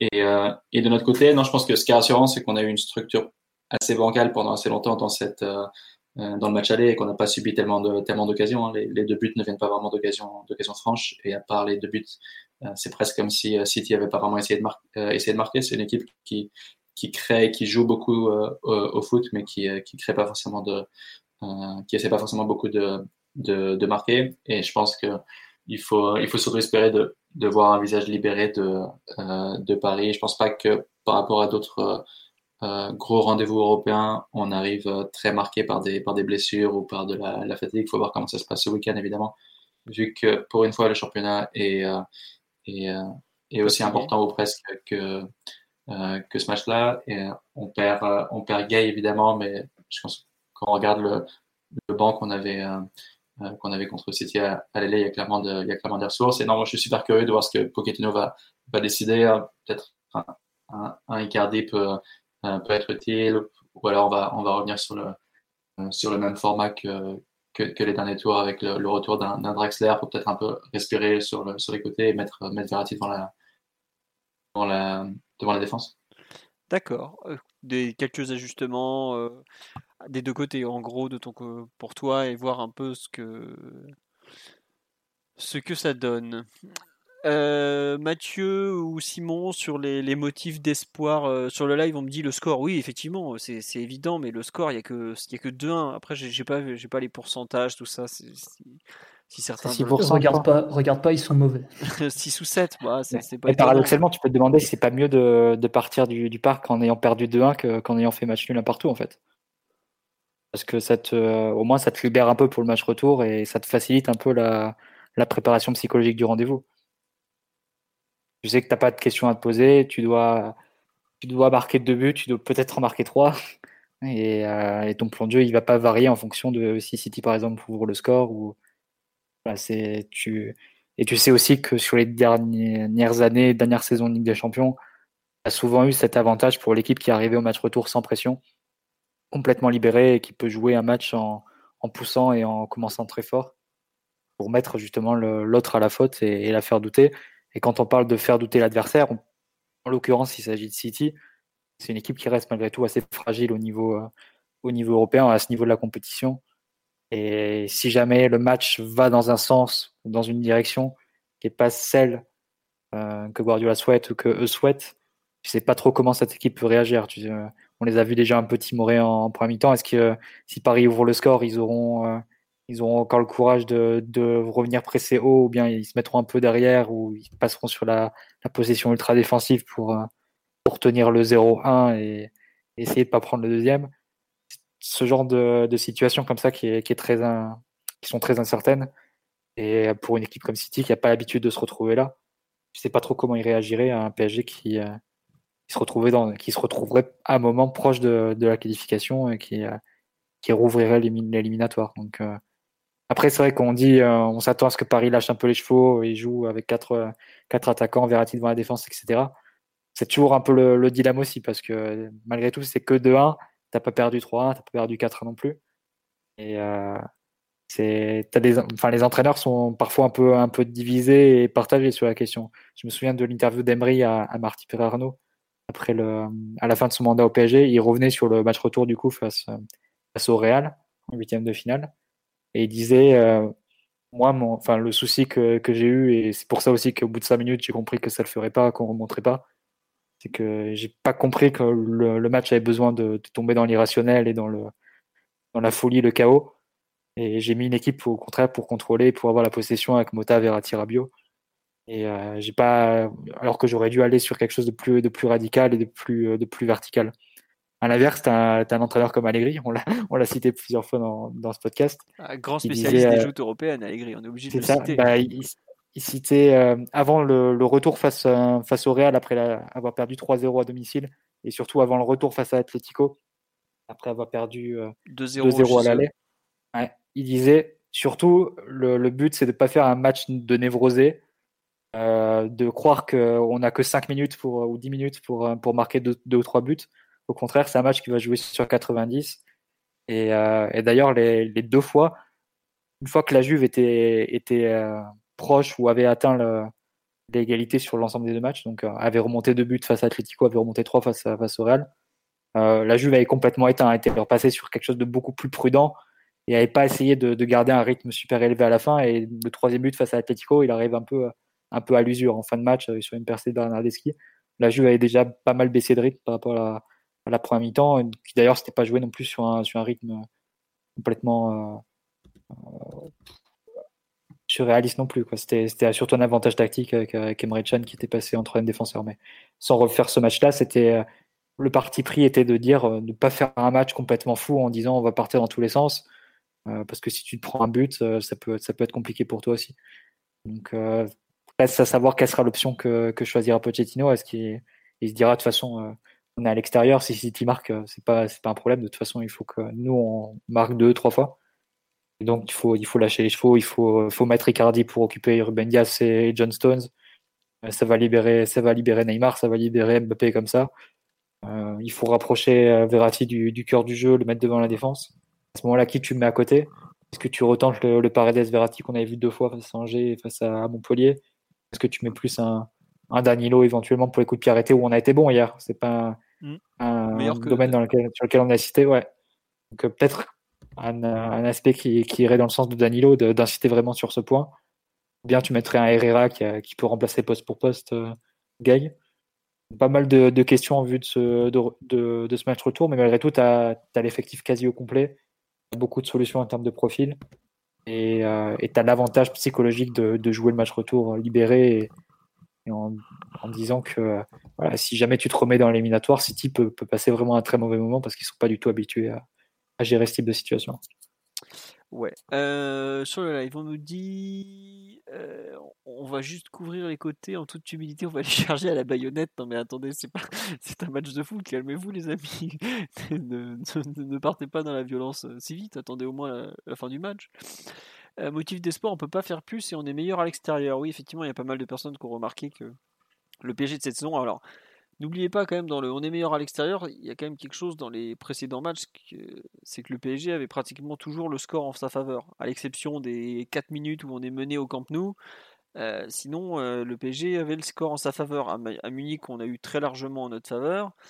Euh, et à Barcelone, pareil, on l'a eu pendant, je sais plus, le 2-1 pendant ouais, une, grosse demi-heure, et puis même 1-1 à l'extérieur, c'est plutôt un bon résultat malgré tout. Là, le PSG va se présenter au coup d'envoi en étant quand même bah, dos au mur, parce que c'est l'exploit, et c'est lui qui doit le faire. Le 0-0 qualifie City, il faut pas l'oublier. Donc, moi j'avoue que c'est peut-être ça qui, me fait un peu peur. Après, des motifs des sports, il y en a plein. Il y a, un truc tout bête, on, vient à on en a un peu parlé il n'y a pas longtemps, mais City, je suis pas sûr qu'ils rencontreront le même Mbappé qui, qui, joue sur une jambe. Je suis pas sûr qu'ils rencontreront un Neymar comme ça, pas, très très bien. Disons qu'il y a pas mal de performances individuelles et le PSG est quand même une équipe qui est, qui est très basée sur l'individualité où je me dis qu'on on les aura peut-être pas deux fois on n'en a pas parlé, mais Keylor Navas, normalement, il prend pas ces deux buts-là en temps normal. Bon, peut-être le deuxième, parce que c'est un peu particulier, mais euh, le premier, par exemple, c'est. J'avais parlé du match d'Ederson avant la rencontre. Bon, il n'a pas eu grand-chose à faire, mais par exemple, je pensais que. Je n'imaginais pas que le premier but, on, encaisserait une, une frappe aussi quelconque, enfin pas quelconque, mais un but un peu typiquement, c'était les buts qu'on se prenait avant qu'on a, avant d'avoir un grand gardien, quoi. Donc euh, c'est pour ça que je, je m'y attendais pas. Mais voilà, je sais pas si si une simple amélioration des performances individuelles de quelques joueurs clés peut suffire, mais pour moi, ça fait partie des, des de la grosse marge de, du PSG en, en une semaine. Je sais pas si Diallo sera prêt, faudra voir s'il va jouer euh, ce samedi contre Lens. Je pense qu'il jouera contre Lens parce qu'il faut le relancer. Mais oui, pareil, ça, ça fait une grosse différence. Entre relancer avec Diallo et relancer avec Backer, c'est quand même autre chose. Donc euh, voilà. Et puis surtout, euh, bon, faudra peut-être voir aussi les ajustements de Pochettino, mais c'est vrai qu'en 6 jours, je suis pas sûr qu'il ait le temps de, faire grand-chose. Voilà. Euh, Simon ou, Omar, pour conclure sur les, motifs d'espoir euh, après ce match aller où globalement City n'a pas volé sa victoire Ils n'ont ils ont pas volé leur victoire, mais comme motif de satisfaction, on peut, quand même parler de la bonne tenue du bloc défensif parisien qui a ni trop flotté, ni fait trop d'erreurs euh, malgré euh, les, deux buts de casquette qui, qui interviennent pas forcément dans ton organisation défensive en soi. Donc euh, ça, c'est une première chose à noter. Je pense que tu peux rester relativement serein quant au fait que City ne va pas prendre tous les risques et ne va pas tout faire en termes de, tactique et de, rythme pour, pour marquer des buts. et, mine de rien, dans la communication, beaucoup de, joueurs, beaucoup de coachs disent non, non, on va faire comme s'il y avait 0-0. Mais Guardiola ne préparera pas un match comme s'il y avait 0-0, je pense. Et les joueurs, même mentalement, n'en seraient pas capables. Et le PSG, par contre, euh, espérons, jouera avec l'esprit libéré en voulant plier, euh, enfin plier, en tout cas euh, renverser la vapeur dès la première mi-temps, en tout cas en faisant douter City dès le début du match avec de très bonnes intentions et beaucoup de qualité, plutôt qu'en ayant la peur au ventre de se dire si on prend un but, c'est foutu, euh, la, tâche sera trop difficile. Ce qui ne serait pas le cas euh, d'ailleurs. Donc euh, non, il y, a des motifs d'espoir. globalement, la deuxième mi-temps, je ne pense pas qu'on puisse traverser tout le match retour de cette façon. Même si City tente de t'intimider au pressing, j'imagine que cette fois, il y aurait des, manières de sortir la balle qui seraient, qui seraient pensées. Hein. certes, on, on n'a pas loué Pochettino pour son interventionnisme et le fait d'aider l'équipe en deuxième mi-temps. Mais je pense que malgré tout, euh, il s'est posé les bonnes questions après le match, il a repéré les bonnes choses et il devrait être capable d'aider l'équipe au match retour. Et, malgré tout, euh, ne, pas, ne pas oublier aussi que le PSG euh, globalement du mal au Parc des Princes et beaucoup d'équipes ont du mal à domicile, ce qui n'est pas le cas de, City, je crois. Mais pas mal d'équipes ont du mal à domicile dans leurs stades qui sont un peu devenus des, cimetières, alors que à l'extérieur, malgré tout, tu as toujours un peu la, la même excitation et le même influx d'aller de, en terre ennemie conquérir. quoi. C'est basique, mais c'est un peu, un peu ça l'idée. Donc non, il y a, des motifs d'espoir et, euh, et il faut pas, faut pas, faut pas paniquer ou, ou s'apitoyer sur notre sort plus que ça, je pense. Très bien. Euh on, me dit que City n'a pas. C'était une façon de parler, le coup de City qui n'a pas volé sa victoire. Moi, je trouve qu'ils l'ont pas volé, mais je comprends qu'on soit pas d'accord par rapport au nombre d'occasions, tout ça. bon, peu importe. Omar, sur, euh, pour conclure, euh, sur les, motifs d'espoir avant d'aller à, l'Etihad Stadium et pas au City of Manchester Stadium qui s'appelait comme ça quand j'étais allé il y, a, il y a bientôt il y a plus de 10 ans maintenant. C'est bien plus joli comme nom pour un stade d'ailleurs. Bon, après, il a tellement euh, changé avec toutes les tribunes qu'ils ont rajoutées que je comprends qu'il les renommé au passage. Mais bon, ça, c'est autre chose. C'est sûr, c'est sûr. Ben, les raisons d'espérer, tu peux les, tu peux les trouver dans ton, dans ton parcours, euh, qui de, de, septembre à aujourd'hui aura été euh, tout, tout sauf une sinécure, hein, c'est, peu de le dire. Et, et derrière, ben, chemin escarpé qu'on a un peu emprunté pour être, euh, pour être face à ce, à ce grand défi, ben les, il y a trois ingrédients qui nous ont permis de, de relever euh, et de sortir euh, vivant du, du Camp Nou, de l'Alliance Arena et d'Ultrafort notamment. C'est quand on a pu allier du courage. Le courage, c'est quelque chose d'impalpable, mais c'est vraiment quelque chose qui a pu sceller l'équipe et, qui les a, qui leur a, qui a permis de tenir, qui a permis de tenir au moment où ça tanguait. Euh, la, la fantaisie, ça, je pense que c'est quelque chose qui est constitutif de, de l'ADN que cette équipe est en train de se trouver. Et, lorsque les, les tes offensifs les plus brillants ont pu, ont pu avoir le, le maximum d'initiative, le maximum de créativité dans la surface, ça a toujours euh, fonctionné. Et euh, et l'ingrédient qu'on a vu hier aussi, c'est une équipe qui, malgré tout, malgré euh, ce que vous avez, les propos que vous avez pu tenir sur, sur certains joueurs, c'est quand même un, un semblant de, de, discipline et une compartimentation des, des rôles euh, qui a permis, je trouve, d'être au, au, PSG, d'être un 11 qui est au final très concerné, qui se trouve et qui arrive à donner champ libre à ses opportunités les, les plus fortes. Ça s'est pas vu sur toute la continuité du match. Ça s'est bien vu dans la période la plus forte et tu as quand même réussi à, à déséquilibrer, à déséquilibrer City. Donc, j'ai un peu de mal à, me dire que le, le deuxième, la deuxième mi-temps, dans la pénombre qu'on a passé soit, soit ce qu'on va retrouver à, à l'Etihad Stadium parce que voilà, là, pour le coup, on est vraiment dos au mur. On n'a jamais été quelque part si près et si loin d'Istanbul. Et c'est une date que qu'on a cochée sur le calendrier depuis bien trop longtemps pour, pour la rater. Donc, j'ai. Voilà, moi je crois que cette équipe a, a clairement un rendez-vous avec l'histoire, l'histoire avec un grand, un grand H et, et que on va pas se louper sur sur la route d'un triplé qui serait bah, pour le coup une performance absolument absolument historique. Donc voilà, on, on a peut-être raté le, le, démarrage, mais on ratera pas la, la sortie, je l'espère, et, et, je pense que mardi il y aura il y aura un sacré match de football on souhaite le sacré match, on, souhaite surtout le déroulement, euh, le dénouement en notre faveur, ça sera pas mal. Bon, on a fait le tour, je pense, sur ce PSG Manchester City. Après, après juste, je, me back tout de suite. Si, ça se passe mal, peu importe la façon, il faudra les remercier parce qu'ils auront fait une très très grande campagne européenne et, et voilà, il n'y a toujours qu'un vainqueur à la fin. Mais euh, je pense qu'ils auront fait plusieurs rencontres qui resteront mais gravées dans, dans, dans l'histoire du club. Et, de toute façon l'émotion quelque part c'est c'est peut-être plus fort que les trophées. Donc euh, je, me bague d'avance en disant ça. Ah alors ça là, quelle, quelle francisation du discours sur la fin, c'est extraordinaire. Bref. Euh, de Coubertin. Alors là, s'y attendait pas, ouais. Ah, de cette tirade coubertiniste là d'Omar à la fin, vraiment. On l'avait pas vu venir. Non, mais t'as raison dans le sens où voilà, City c'est une équipe qui a les mêmes ambitions que toi. C'est pas, ça peut pas être un échec de sortir face à City. C'est, ça reste 5-6 équipes comme ça. Mm. Après, c'est sûr que maintenant, après avoir sorti le Barça et le Bayern,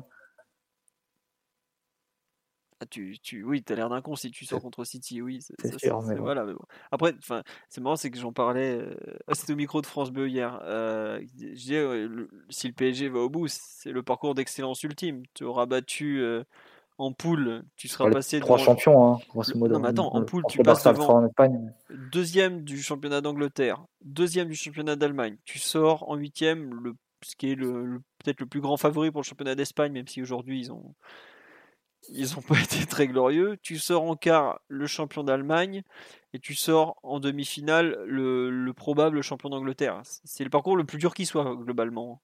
Il y a pas, tu peux pas faire pire. Hein. Voilà, après, bon bah c'est la Ligue des Champions, peut-être justement qui c'était trop dur pour arriver au bout, mais bah c'est pas grave, on, on retentera l'année prochaine en espérant que que certains soient toujours là, parce que Monsieur Mbappé, vous pouvez pas quitter le PSG en laissant, en ayant fait un dernier match de, Ligue des Champions à domicile de cette de cette trempe, c'est pas possible. Donc maintenant, faut, faut prolonger, on va faire comme ça. Voilà. Euh, sur ce, on vous souhaite une bonne nuit à tous, vu l'heure. On vous dit à lundi prochain où on aura un très bon podcast encore avec euh, le débrief de PSG Lens, l'avant-match de Manchester City PSG. On ne sait pas si on aura euh, un autre invité, de, etc., etc. On va voir. Traduction, il euh, faudra voir ce que Omar a décidé de faire. C'est lui le chef du, du, podcast désormais. Allez, sur ce, je vous souhaite en tout cas une très bonne nuit. Merci pour votre fidélité. Vous êtes euh, pas encore 320 à nous écouter à une heure très avancée de la nuit. Donc on espère que ça vous a plu de, de débriefer cette euh, rencontre ensemble. Voilà, bonne soirée tout le monde, encore merci et à très bientôt. Ciao ciao et merci à Marcus effectivement d'être venu avec nous. Euh, Marcus, grand fan du PSG et de Yuri Djorkaev puisque nous sommes entre fans de Yuri Djorkaev sur ce podcast, il faut le signaler. À bientôt, au revoir tout le monde. Ciao. Merci à vous. Ciao. Salut à tous, bisous. Voilà. A lot can happen in the next three years. Like a chatbot may be your new best friend. But what won't change? Needing health insurance. United Healthcare Tri Term Medical Plans are available for these changing times Underwritten by Golden Rule Insurance Company, they offer budget-friendly, flexible coverage for people who are in between jobs or missed open enrollment. The plans last nearly three years in some states, with access to a nationwide network of doctors and hospitals. So for whatever tomorrow brings, United Healthcare Tri-Term Medical Plans may be for you. Learn more at uh1.com.